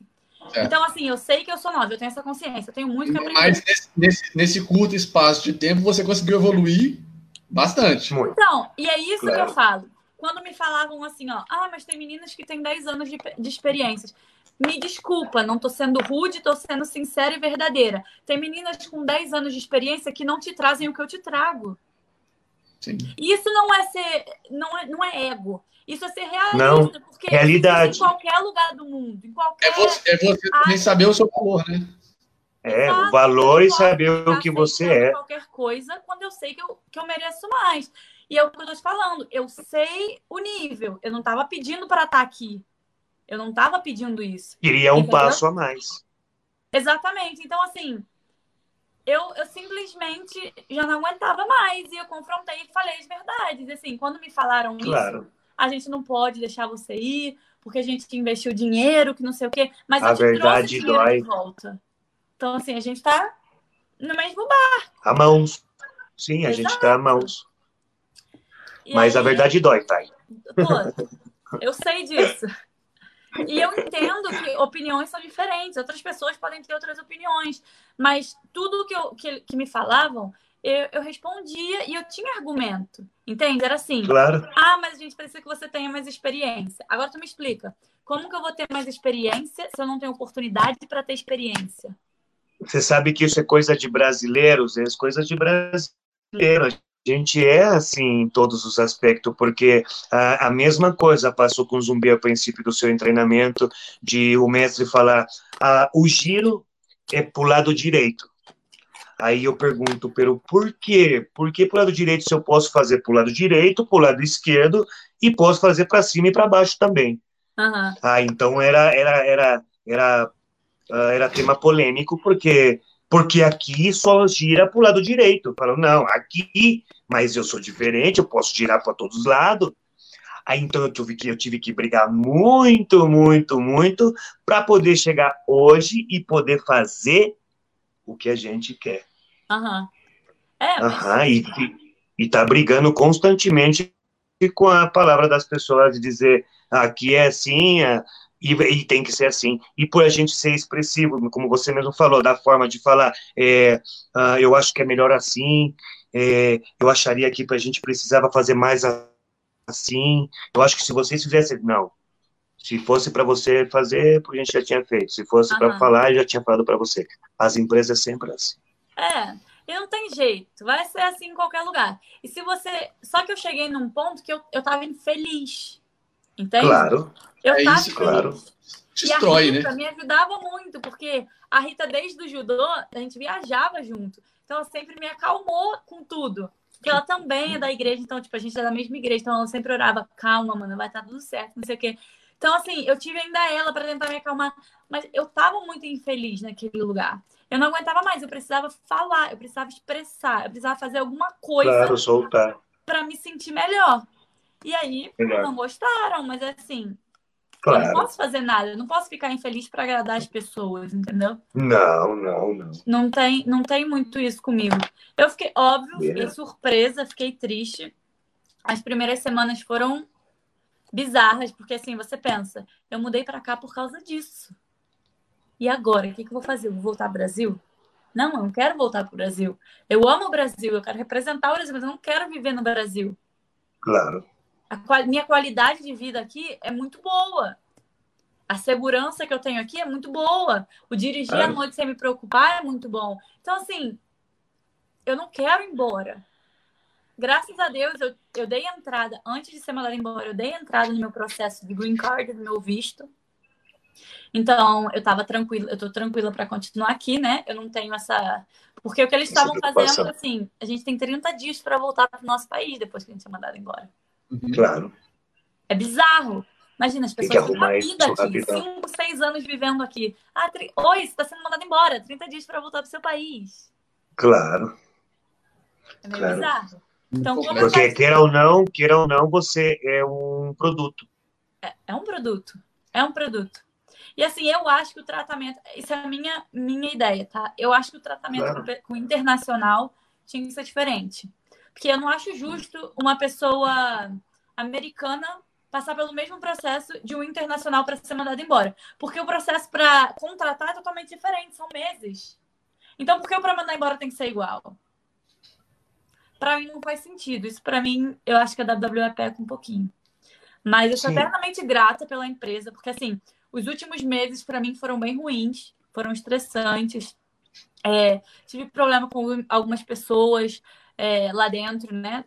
De que organiza as coisas, alguns chefes, mas desde o princípio, assim, foi uma oportunidade que mudou minha vida. Eu vou ser grata eternamente pela, pela WWE. Toda vez que eu tento pensar nessas coisas, que vem esses pensamentos ruins na minha cabeça, eu penso no quão bom foi. O bom foi muito maior do que o ruim. Do que o ruim, claro. Então, eu nunca vou ter um sentimento ruim. E o que falta ainda, Thay? Pois é, então assim, quando me falarem o que, que você pensou no meu futuro e falar para os meus filhos uma entrevista, Tainara, o que foi a WWE na sua vida? Nossa, eu nunca foi vou falar uma coisa ruim, porque claro foi tudo, foi a mudança claro. minha vida. É o porquê claro. eu tenho uma vida melhor, é porque hoje eu vivo num país melhor, aprendi dois idiomas, é, numa segurança maior, né? Quando eu digo país melhor, é em questão de segurança. Claro, é a segurança, toda a qualidade é melhor.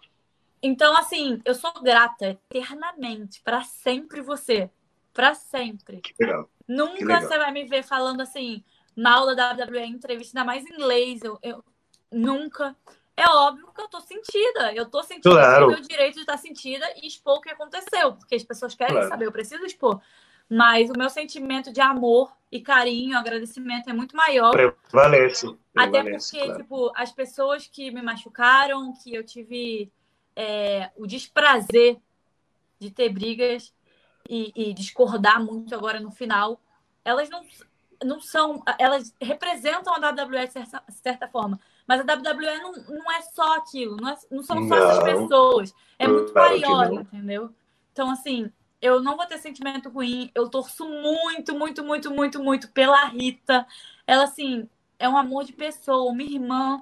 E eu torço muito para que ela se dê bem, para que ela tenha um futuro lindo lá dentro. Para o Adrian, que também, assim, tô na torcida para ele desde sempre. E para que chegue, que contratem mais, que mudem mais vidas. Porque não claro. é só sobre o wrestling, é sobre mudar vidas. Como mudou a minha, eu tenho certeza que tá mudando a vida da Rita. Porque a Rita também não vem de uma família rica. A Rita também não vem de uma, uma coisa fácil, uma vida fácil. Ela sempre batalhou. Então, assim, eu penso muito nesse lado, sabe? Mais no lado social da coisa. Tipo, de mudar a vida da pessoa para melhor, dela poder ajudar os pais dela. Sim, claro, de como eu pude ajudar um pouquinho, ainda não pude ajudar muito porque não deu tempo, mas assim, a gente, a gente tem uma qualidade de vida muito maior, então essa é a melhor parte. Graças a Deus. E aí você passa por tudo isso, demissão, todo essa, esse turbilhão de coisas e redes sociais a todo vapor, né? E aí até uma pergunta do Diogo, Diogo Matheus, nosso amigo, é, ele fala aqui o seguinte: você, você teve algumas conversas por redes sociais com Gayle Kim, com Madison Rayan. É possível da gente ver Tainara no Impact? Então, eu acho que a partir a partir de agora é, tudo é possível. Eu tomei um tempinho para descansar. Primeiro que a gente tem a cláusula que a gente não pode competir durante 30 dias durante é. 30 dias. O que não significa que quando a minha demissão foi anunciada, no dia que, eu, que foi anunciada, tá contando os 30 dias dali. Não. Meus 30 dias não contou dali, contou mais adiante. A gente teve ainda um processo de conversa, porque eu, tive alguma, eu tinha algumas coisas pendentes com eles, que eles tinham que acertar comigo tudo mais. Então, assim, não contou dali. E as pessoas começam aquela cobrança, porque o tempo claro. de cada um é diferente. Teve gente que foi mandada naquele dia, os 30 dias começou a contar daquele dia. O meu não eu tive aí alguns dias a mais. Certo. E eu estava em processo de mudança, saindo de Orlando para ir para outra cidade, então foi tudo muito turbulento. E meus, agora meus 30 dias já, já, já acabou, concluiu. Já acabou. Mas eu tirei um tempinho para, tipo, parar, pensar. Eu não quero assinar um contrato com ninguém para me arrepender de depois e passar o que eu passei na WWE nos últimos meses. Porque hoje a minha vida é diferente. Eu não estou começando do zero. Eu sei o que eu estou fazendo. Quando eu assinei claro. o contrato da WWE, eu não sabia nem o que tinha contrato. Eu simplesmente é, assinei. Eu não, sabia, não tinha noção. Então, assim, eu dei a minha vida para uma empresa sem saber o que eu estava dando e eu tive, tive, que cumprir, porque eu assinei. Então, assim, eu não quero claro. fazer isso agora. Tá? eu tô em conversa. Na verdade, eu não quis fazer isso quando tudo acabou, porque era muito recente. Eu precisava entender minhas emoções, entender o que eu queria, descansar o meu corpo, que eu tava precisando, até pela lesão que eu tive. E agora eu tô em conversa com duas empresas, a gente tá vendo e tudo mais. Eu tenho um sonho de ir pro Japão, não vou mentir. É, ainda não tô em contato com ninguém no Japão, porque tenho contatos para me levarem até lá, mas agora não é a hora. Por conta do vírus, ninguém pode viajar, não se pode fazer nada. Então, assim, agora eu tô meio que aproveitando a vida que eu não, não tive tanta oportunidade não de aproveitar. Não tive tempo para aproveitar, claro. Né? Então, eu tô curtindo, assim, aproveitar que eu digo no sentido de descansar, porque a gente não pode fazer muita coisa, né? Eu, eu acordo, eu limpo minha casa, coisa que eu não fazia antes. Eu não tinha, tipo, como limpar, usar a minha cozinha para fazer uma comida, sentar, jantar com meu marido. Eu não tinha. Perdeu as coisas simples, né? Eu perdi isso, entendeu? Eu perdi a comemoração de aniversário, a comemoração de casamento. Eu perdi. Então, assim, agora eu tô aproveitando para claro. curtir esse momento. Tipo, meu aniversário, a gente ficou acordado até meia-noite. A gente fez uma festa em casa só a gente. Eu liguei para minha família. Então, assim, eu tô aproveitando as pequenas coisas que realmente importam. Eu consigo ir para a igreja mais dias, sabe? Então, assim, eu tô aproveitando. E eu tô em conversa, assim, eu também não tô parada, porque eu preciso produzir, eu preciso trabalhar. Claro. Claro. E aí eu tô tendo ideias, eu tô reformulando, eu tô vendo o que, o que eu vou fazer da minha gimmick, se eu vou realmente tentar mostrar o que eu tenho na gimmick que eu tenho hoje, tentar ir mais a fundo e mostrar o que eu tenho, ou se eu vou mudar. Então, assim, eu tô botando tudo no papel, vendo o que vai valer a pena, é, mostrando as minhas ideias para as empresas que eu preciso, que eu tô em contato, que estão em contato comigo. Então, assim, a gente está Tô trabalhando para ver o que vai E dar, esperando. Né? Agora sim, que quem pagar melhor, leva. Cara, eu vou te falar que hoje eu tô mais naquela, onde eu vou ter mais paz, leva. Ó, eu vou contar uma coisa para você. É, eu escutei de uma pessoa essa essa coisa que você falou agora, assim, de é, onde eu tenho, onde eu tiver mais paz, eu fico. Aí essa pessoa liga para mim hoje hoje em dia, e ela fala, porra, zumbi. Caralho, mano, trabalho pra caralho, mano. No trabalho um montão, mano. Não tenho dinheiro, mano. Não, mas calma aí. Tem que. Sentido comum, sentido comum, entendi, tá ligado? Entendi. E essa pessoa está em a IW, justamente é uma estrela da IW, e justamente faz pouco tempo eu estava conversando com ele, eu lembro, eu falei assim, você lembra quando a gente sentou e você falou para mim, não, não importa, a mim com quem me leve de avião para lá, e de avião para cá, e de avião para lá, com isso eu sou suficiente, sair na uhum. televisão. E hoje em dia ele fala, porra, mano, caralho, luto pra caralho, luto muito, mano, uhum. meu corpo já dói pra caralho, meu corpo, e eu não tenho dinheiro, Zumi. É, não, é tenso, assim, você tem que ser inteligente, né? Tem que ser inteligente, porque hoje eu quero ter um tempo, assim, porque eu acho que nenhuma empresa vai tomar o meu tempo como a WWE me tomou. Não, não acho, eu acho tão pouco que não. Essa possibilidade. Então aí, não. eu já saio ganhando. Já, claro. Eu já saio ganhando. Isso aí já é meio claro. caminho andado. Porque hoje eu quero, tipo, ter pelo menos um. Ter os seus momentos. Dois dias que eu possa ficar em casa. Claro. Sabe? Não ficar em casa sem fazer nada. E o nível, e o nível que você já tem, o nome que você já tem, você já pode escolher o que você quer. Uhum. Então, assim, não, não é nem.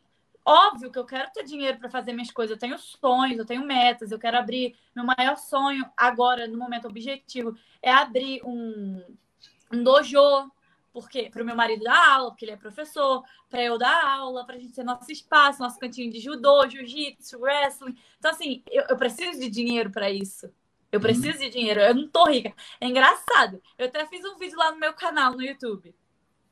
As pessoas estavam achando que eu tava rica, porque eu fiquei na WWE quase quatro anos, a multa que eu recebi. Eu falei, gente, vocês estão viajando? Ah, claro, as pessoas não vê toda outra coisa diferente. Vocês estão viajando, porque assim, Ninguém é. sabe, o pessoal só vê a estrela, né? Lá no, no Instagram. Ah, claro. Ninguém vê que a gente tinha que montar ringue, que eu tinha que rodar fio na mão, que eu tinha que passar vassoura no ringue. Ninguém vê isso. Não, claro que Acho não. que eu sou só estrela, que eu só tiro As pessoas vão ver o que você vai publicar hoje, a sua fotinha biquininha, bonitinha, essa fotinha pois é. comendo é. uma é, as pessoas não vê a realidade, mas é normal, por isso mesmo a gente está aqui para poder explicar a cada uma dessas pessoas a realidade mesmo, o que nos outros, o que a gente, nós, os lutadores, passam dia a dia. Uhum. Por isso a gente pode abrir esse espaço do Conexão Wesley, não nada mais para o Brasil conhecer toda a vida de um lutador, como o México e toda a parte do mundo também. Uhum. Ira, seguimos... É... Tainara, é... As perguntas agora são mais de opinião. Eu sei que eu sou de opinião forte, né? Já provou isso para nós em duas Bora horas e 56 de programa. Jesus, Jeová. Vamos à reta final, tranquila, é, tranquila. Reta final, duas horas e 53 de programa. Você vai conseguir bater o horário. Tranquila, tranquila, tranquila. Vamos na reta final. Vai lá, é... Conhece hoje algo da luta livre do Brasil? Conhece o quê? Hoje, algo, algo da luta livre. Alguma coisa. Algo, algo, algo, da luta livre do Brasil. Uh, da verdade, verdade, verdade, verdadeira. Uhum, só conheço os meninos que foram fazer tryout com a gente. Certo. Okay. Eles eu, eu, tive contato, eu sou péssima de nome, tá? Mas eu lembro do Gabriel, tem um Gabrielzinho, né? Um baixinho, cabelo meio lourinho. Tem Mas um como trabalho, tá aí, como trabalho, como, como, como desenvolvimento, como Não deporte, como show. Não. Não. Acompanhei, tipo, é, um pouquinho, pela... até porque não sei nem como assiste no Brasil. Eu vi que ia começar a passar na televisão e tudo mais, empolguei com o pessoal, com os meninos. Tento até manter contato com os, alguns, alguns dos meninos. De vez em quando mando uma mensagem, eles mandam, respondo, mas não conheço de assistir, nunca tive essa oportunidade. Estava até conversando com o Jorginho, falei que quando eu fosse no Brasil da próxima vez, eu queria muito ir lá conhecer, treinar, saber como é a realidade, quão, quão diferente é a realidade do que eu vivi para o que os meninos vivem. Claro. Entendeu? Eu queria conhecer um pouco mais, pisar no ringue, sentir. Porque o próprio ringue, eu nunca pisei em um ringue que não fosse da WWE. O ringue é um da ringue WWE classe A. Né? Falar, vamos falar claro, o seguinte: claro. Zumbi, é como, zumbi é como você que é um cara. Nuvem. Justamente, você que é um cara que já teve em diversos rings, dos melhores aos piores, você sabe que o ringue da WWE é um ringue nuvem. É! Nuvem, 100%. Aí eu fui treinar eu fui treinar agora esses dias, né? Que eu parei, é, não tinha lugar mais para treinar e tal, lá no WWE. E fui treinar num, num, lugar aqui que tem um ringue. Eu pisei no ringue, eu falei, meu Deus, eu não sei correr. Porque o ringue é diferente. Chupou, chupou o seu pé. Eu, gente, que que isso? As cordas afundavam. Eu nunca vou conseguir fazer um springboard ali, tava saindo né, na corda do WWE, né? Assim, outra coisa, nunca tive a oportunidade de fazer meu springboard na televisão, pô. Pô, oh, muito Raul caramba. Raul me ajudou pra caramba. Teve que lembrar. Não, se o Raul ajudou, e se o Raul ajudou, esse Springboard deve ser do melhor. Pô, eu fiquei tentando fazer um tempão sozinha e com outras pessoas, não consegui. O Raul não tem muita paciência, não, né? Falei, Raul, me ensina aí, Raul, por favor, me ensina aí. Ele, bora lá, Tainara. Ele me ensinou, de primeira eu fiz. Acredito. Não, esse cara é um mágico. Esse de menino primeira. é um mágico. Falei, que isso, cara? Não, ele é uma cabeça maestra para poder ensinar. Raul Mendonça, me respeito, chavo muito, muito dedicado. Agora sim que subida, ele é 100% luta, chavo. Pois sim. Eu tive a oportunidade de conhecer, conversar com ele rapidinho, só para te falar aqui sobre Raul, né? Até um abraço também para ele. Tive uma oportunidade de conversar com ele uma vez, quando eu estava em São Paulo, por um evento de luta livre, e o Zumbi me chama no Skype. Aqui, Pô, te apresentar um amigo meu. Na época ele lutava mascarado. Sim, é, na época ele chamava tribal. Justamente. Aí, pô, olhei assim, falei, pô, gente boa, tal, não sei o que. Blá, blá. Só que a gente tava com cabeça de evento e que negócio e tal. Blá. Aí fui. Aí falei, pô, tribal. Aí comecei a acompanhar ele, ver, ver a qualidade. E logo depois ele desmascara, vira Dinzo e vai pra Noa no Japão. Eu falei, porra, caramba, eu tinha trabalhado com a Noa um pouco tempos antes pouco tempo antes. Eu tinha conhecido todo mundo, Kenta, uh, Morishima, Ishimori, todo mundo. Eu tinha trabalhado com os caras.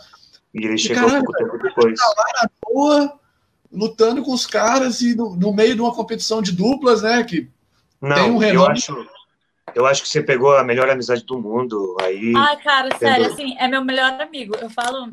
A gente é super grosso. Não, quem vê é muito engraçado. Sim, parece inimigo. Parece, a gente para, e a gente parece irmão e irmã, sabe? É muito engraçado, porque a gente se xinga, a gente, ó, tá num lugar, a gente chega, tá todo mundo. Cumprimenta todo mundo bonitinho, chega na vez dele, eu, pum, perdeu. ele começa a me, me ensinar essas palavras, né? Eu só, eu só brinco com ele assim. É, gran persona, além... gran humano, gran chavo e um excelente lutador. lutador. E Dianita, te amo. Dianita, Oi, Dianita. E mi Raulito? Vou puxar uma pergunta lá de trás, quando a gente estava aí uh, no início do programa. Uh, o WrestleManiacos perguntou aqui, uh, não, não sei se eu vou achar a pergunta deles. Quais outras pessoas do meio da luta livre que você conheceu aí que você fala assim, não, esse, além da Nick, que você já falou também, né? A Nick e o esposo dela. Uh, quais outras pessoas você leva de amizade assim da luta livre? Oh, Achei. Vai para tela agora muita gente, tá? E como vocês sabem, eu falo, então eu tenho, eu me comunico muito bem. Tem várias pessoas que assim, que eu quero levar comigo, mas de amigo, eu sou chata para dizer que é meu amigo. Assim, tem que ser Raul e Nick. Uhum. Ponto. Que eu fiz lá dentro e assim, de outros países, né, que não que tirando os brasileiros, Raul e Nick. Uhum conto tudo, sabem tudo da minha vida, pessoal, profissional, familiar, tudo. Esses dois são, assim, os principais. Agora, de conhecer, de ter uma relação super legal e querer conviver, mas não ter essa intimidade assim tão grande de amizade, estar tá dentro da minha casa e eu estar tá dentro da casa dessa, das pessoas, tem muitas, tipo a Chelsea, Chelsea Green. Uhum. É uma pessoa assim que me ajuda muito, tem me ajudado bastante com tudo de como funcionam as coisas quando você não tem um contrato, de me explicar a, como vende é, merchandise que eu não sabia, eu nunca tive. Tipo, bota. Oi, Itai, oi, Itai. Interrompendo você, é, não querendo, mas querendo, é, um, um, peda um pedacinho, como o Bononi falou, ele teve um problema dessa parte com a, porque ele era, como ele falava, ele era o o boy da casa, né? Ele, ele vestia a camisa 100%. ele... Ele usou, o termo, ele usou o termo garoto da empresa. Aham, e 100%, e 100%, 100%. Então ele não buscou muito essa parte de amizade, pensando que as outras partes, outros lutadores, outros países vai vir é, pisar diferente, tal, tal, tal, tudo, tudo. Você, eu acho que eu, percebendo e escutando você e a forma, da hora assim que de você ter, ser tão feliz e extrovertida com as pessoas, eu acho que você não teve esse problema, não? De quê? De de, de comunicar, de comunicação, não, né? Assim, ao mesmo tempo que eu me comunico, muito tem muita gente que não gosta, né? Então, assim, uhum. existem os dois lados. Muita gente não gostava de mim, com certeza. Com certeza eu nunca tive, assim, grandes brigas, mas eu sabia que tinha muita gente que não ia com a minha cara. Ah, você consegue sentir? Você sabe? Tipo, no começo, quando eu cheguei, eu tive uma discussão com a Lace. Assim. Lace Lane. Não, com a Lace, Lace Evans. Lace Evans. Ah, ah, ok. Porque a Lace, ela é super durona, ela é super, tipo, grossa, porque ela veio de uma educação pesado. militar e tudo mais. Só que meu irmão vem do Brasil. eu da favela. favela. Eu vim do Brasil, eu vim da favela. Comigo ninguém aumenta a voz. Tu pode é ser diferente. o que tu for, tipo, comigo não. E a gente assim teve, somos sabe, brasileiros. A gente teve esse desentendimento. E assim, eu falava quase nada de inglês. Então tu imagina, eu sem inglês discutindo. Pensa. Incrível. Mas Ira... aí, depois a gente conversou e ficou tudo bem, assim, né? Mas na hora do estresse, assim, eu solto a voz. Claro. Ninguém vai, ninguém vai pisar como... em mim, eu vou ficar calado, não. Não, como deve de ser. Não. E, e outras coisas. É, uma, uma das minhas perguntas, você já derrubou ela no meio da conversa, né? Porque Ops. você falou como. Não, mas não tem problema, aqui é assim mesmo. Aqui, aqui a gente funciona assim: existe uma pauta para a gente se guiar, mas ela pode ser quebrada a qualquer momento, entendeu? Ela não é a regra do negócio. A dinâmica é essa: a gente vai falando, se der três horas, se der quatro, a gente vai embora. É, o sonho, é, sonho não, desculpa, a, a, existe vontade então de ir ao México, treinar, lutar. O sonho de ir para o Japão. O sonho de ir para o Japão. E existe essa vontade também de estar no Brasil? Um, quero ir no Brasil para conhecer, lutar, entender, morar não. Não quero. Certo. Se acontecer, eu não, né, vai acontecer, Deus sabe todas Sim. as coisas, mas eu não tenho vontade de ir para o Brasil para morar. Óbvio que quero lutar dentro do meu país. Óbvio, claro. não tenho assim a mínima dúvida que eu quero chegar, fazer uma luta, quero conhecer, saber do dia a dia dos meninos, porque eu sei que é muito diferente. Ninguém tem a estrutura que a gente tem aqui. Não. Ninguém. Não. Então, assim, eu quero conhecer. Nem estrutura, nem treinamento, nem nada, tá? É muito diferente. Então, eu sei, porque eu vim dessa vida de atleta, então eu sei quão ruim é ser atleta no Brasil. Entendeu? Então eu quero saber como é da parte da na luta, porque eu sei do judô, eu sei do jiu-jitsu, eu sei da, da, do wrestling olímpico, né? Claro. Mas eu não sei do pro wrestling. Eu não sei, eu preciso saber, eu quero saber. Mas, para ser sincero, eu não sei quando terei oportunidade, porque eu não tenho planos para ir para o Brasil. Como eu não tenho planos para viajar para lugar nenhum agora, né? É, e Mas, também certeza que a questão do, do, processo que você está passando com a questão do seu visto, green card, né? Processo, você... situação, pandemia, tudo, tudo agora vai ter pandemia, que esperar. Né? Claro. Eu já, eu já, eu já eu tenho autorização de viagem. Ah, claro. Eu tô Sim, ela já está livre. Isso. O uhum. problema é a pandemia. E assim, claro. eu tô trabalhando, então o dinheiro só sai. E eu tenho que economizar. Sim. Então, agora, para viajar, eu realmente Não Tem que sei. É, não sei quando vai ser, não. Preciso acertar as coisas, ver o que eu vou fazer e tudo mais. Mas isso é uma coisa, mesmo se eu assinar com qualquer empresa, porque hoje eu sei que quando eu assinar um contrato, eu tenho as minhas cláusulas. Eu quero. Claro, claro, você tem que então, fazer tipo, as suas próprias. Uma, das, uma dos meus pedidos é ter liberação para lutar no Brasil, quando eu for no Brasil, e lutar no Japão, se eu precisar de lutar no Japão. Claro. Thay, agradeço imensamente. Três horas e cinco minutos. Mas... Deu para bater o tempo do César, que o tempo do César, se não me engano, foi 3 e 2, 3 e 3, por aí assim. Tá. Então, assim, muito obrigado. Muito obrigado Obrigado mesmo por tudo. É, deixa seus. Todo mundo sabe das redes sociais, mas onde acham a Tainara? YouTube, Facebook? Fala... Facebook eu não uso muito, não, mas Twitter, Instagram. Ah, não, mas tem que usar, porque eu sigo ele, tá? Eu sigo ele, a galera eu inteira. o hábito. Mas o, o Raul me falou um like. o pessoal do México, né, usa muito Facebook. Usa claro, Facebook. claro. Eu vou ver se eu faço uma página. Eu tinha Brasil mais Instagram. Brasil mais Instagram, mais Twitter. Uhum. Uh, México é muito Facebook. Facebook é.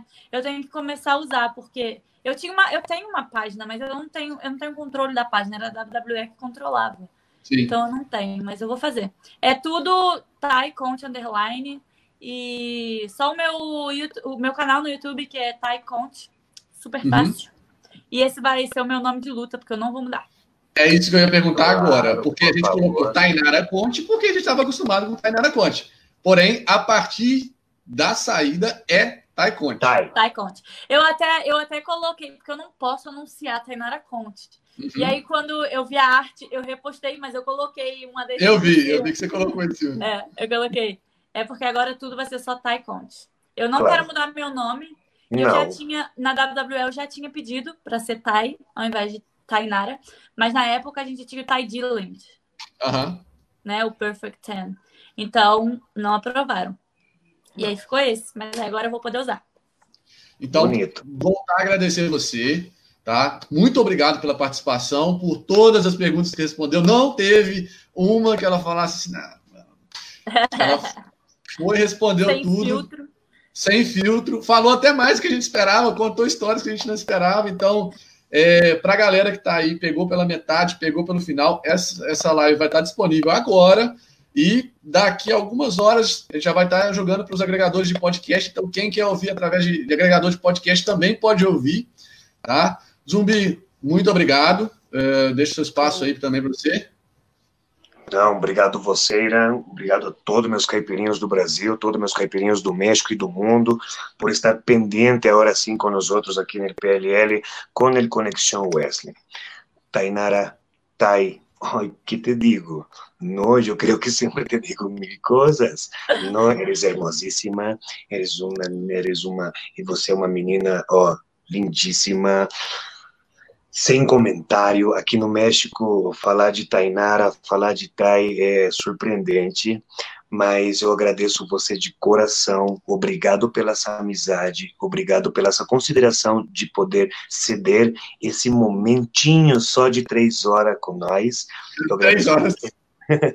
agradeço com você super, super, super. E sabe, aqui você tem um amigo, seja para o que seja, aqui a casa é sua, e quando precisar, qualquer coisa, aqui está o Irã, aqui está o Zumbi, a gente está às suas ordens.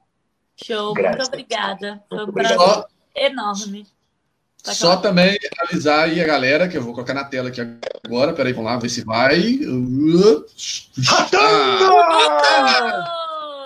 Sábado, 20 horas, dia 27. Dom Hugo Savinovich estará Gente, conosco aqui. É um amor, não percam, porque ele é uma pessoa maravilhosa, me ajudou bastante quando eu ah, fui para Porto Rico, me mandou super, várias mensagens, vários lugares legais, sempre está me perguntando como eu tô, se eu preciso de alguma coisa. É uma pessoa com um coração gigante. E constantemente ele está publicando coisas suas nas redes uhum. sociais dele.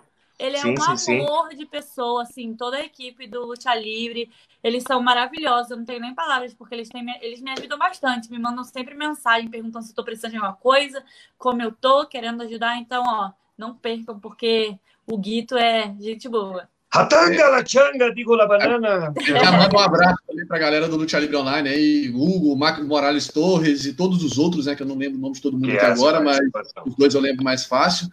Agradecer aí eles também pela disponibilidade no próximo sábado, a gente já está com eles. E lembrar que no próximo sábado a gente já anuncia os dois convidados da semana seguinte. E já temos um. Tô curiosa. Já, já temos um. Ô, Zumbi, a gente revela ou não? Porque essa arte já tá pronta. Revela, cara. revela. Aproveita, a Thay quer saber. A Thay quer saber. Então, peraí, então, peraí. Então, ó, Thay, pra você, tá?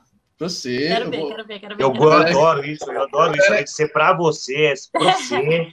É, é porque aqui é Minas Gerais, uai, carai. Você, carai. Você, carai, uai. Eu só, é a gente tem que fazer todo um processo aqui para poder botar no ar, né, e tal. Então é o seguinte, galera, ó, dia 1 quarta-feira, tá? Da semana que vem, este senhor estará conosco. Ó, vai aparecer? Vai aparecer? Oh, ok! Puxa, El Toro Branco estará aqui com a gente quarta-feira que vem para conversar. também. Vai. Tem que trazer o Dragon, o Dragon Lee. Ah, não, claro, claro. É, é a hora sim que a gente vai aproveitar, matar, matar o coelho que tiver com, a, com, o pau que a gente tem. Como a gente na vez na, na inauguração, tá? E a gente teve o senhor, a, lei, a lenda Elia Park, e também teve com os filhos Uau. deles também, Elia Park Júnior e Elia, uhum. Elia Park. Quem sabe também no momento do, do Rush, não podemos ter a Dragon Lee ou a Místico. Rush. Rush. Eu falo tudo, menos o nome dele. Já, já desisti. Tem que fazer como se for a brincar com o carrinho. Eu lembro muito bem no Brasil, com uma, uma professora de espanhol, fazia. Rush. Rush. Rush. Rush. Então, senhoras e senhores, dia 27, sábado, 20 horas, Hugo Savinovich. Hugo dia 1 20 horas, Rush. Vocês caipirinhos. Vocês têm que me convidar agora para participar também. eu acho que. Junta, quero participar mais vezes. Ah, não. Se você quer participar, é diferente, né? A gente pode ter até ela, Irã. Vou fazer um negócio aqui. Eu queria fazer um dia um Conexão Wrestling diferente de tudo. Um, negócio, um, sem, um sem pauta, igual a gente fez com o Xandão, que foi tipo um, um susto nos primeiros momentos, depois foi um negócio fluindo. Esse cara aqui, ó, esse cara aqui, que está do lado da Tainara ali, ele começou a revelar coisas assim que eu. Que, cara, como é como assim? Assim tem mano? que revelar, tá? E assim é a prática. Conversa aqui no Conexão Extra, em qualquer lugar onde está o zumbi, as coisas é reais. São Mas reais. é legal, porque a gente esquece que está gravando. Tipo, agora, eu, eu esqueci que tem mais gente assistindo. Parece que a gente está conversando só nós três. Claro, já mais de três horas ainda, imagina pois só. É. Mas então, tá aí, quando você quiser participar com a gente, você só dizer e com muito prazer você será convidado. Peraí, eu queria um dia propor de a gente sentar. Eu, você, Zumbi e o César. Bora. É, ficaria legal. Fica legal, não fica? Ficaria legal. Falar de luta livre, falar de mundo de luta livre. Vamos lá? A gente. Vou trazer uns tópicos aí quentes para a gente falar. Oh, por então... favor, a gente quer ver em realidade se essa hamburguesa que o César fez uh. é, se, deu, se deu a dor de barriga ou não deu a dor de barriga. Não, né, eu achei que ia dar, né? Porque doce com salgado, mas não comi tanto, então deu não. Mis caipirinhos, recordemos este sábado que viene a Hugo Sabinovich, ¿no? Y Después, el primero, vamos a tener a Rush con nosotros. Rush, como está Rush. en Conexión Wrestling, junto con nuestro amigo Irán Santiago en el PLL, Portal de la Lucha Libre. Show. Senhoras e senhores, todo mundo que esteve participando aí, galera, ó, muitíssimo obrigado. obrigado tá? E sábado nós estamos aí, semana que vem também nós estamos e por aí, não vamos seguir. Sábado nós vamos ver, vamos divulgar mais um aí, que é o do sábado seguinte. Então, fique ligado. Valeu? Galera, muito obrigado e tenham todos uma boa noite. Tchau, é nóis. Fiquem com Deus. Tchau, tchau. Beijo. Beijinhos.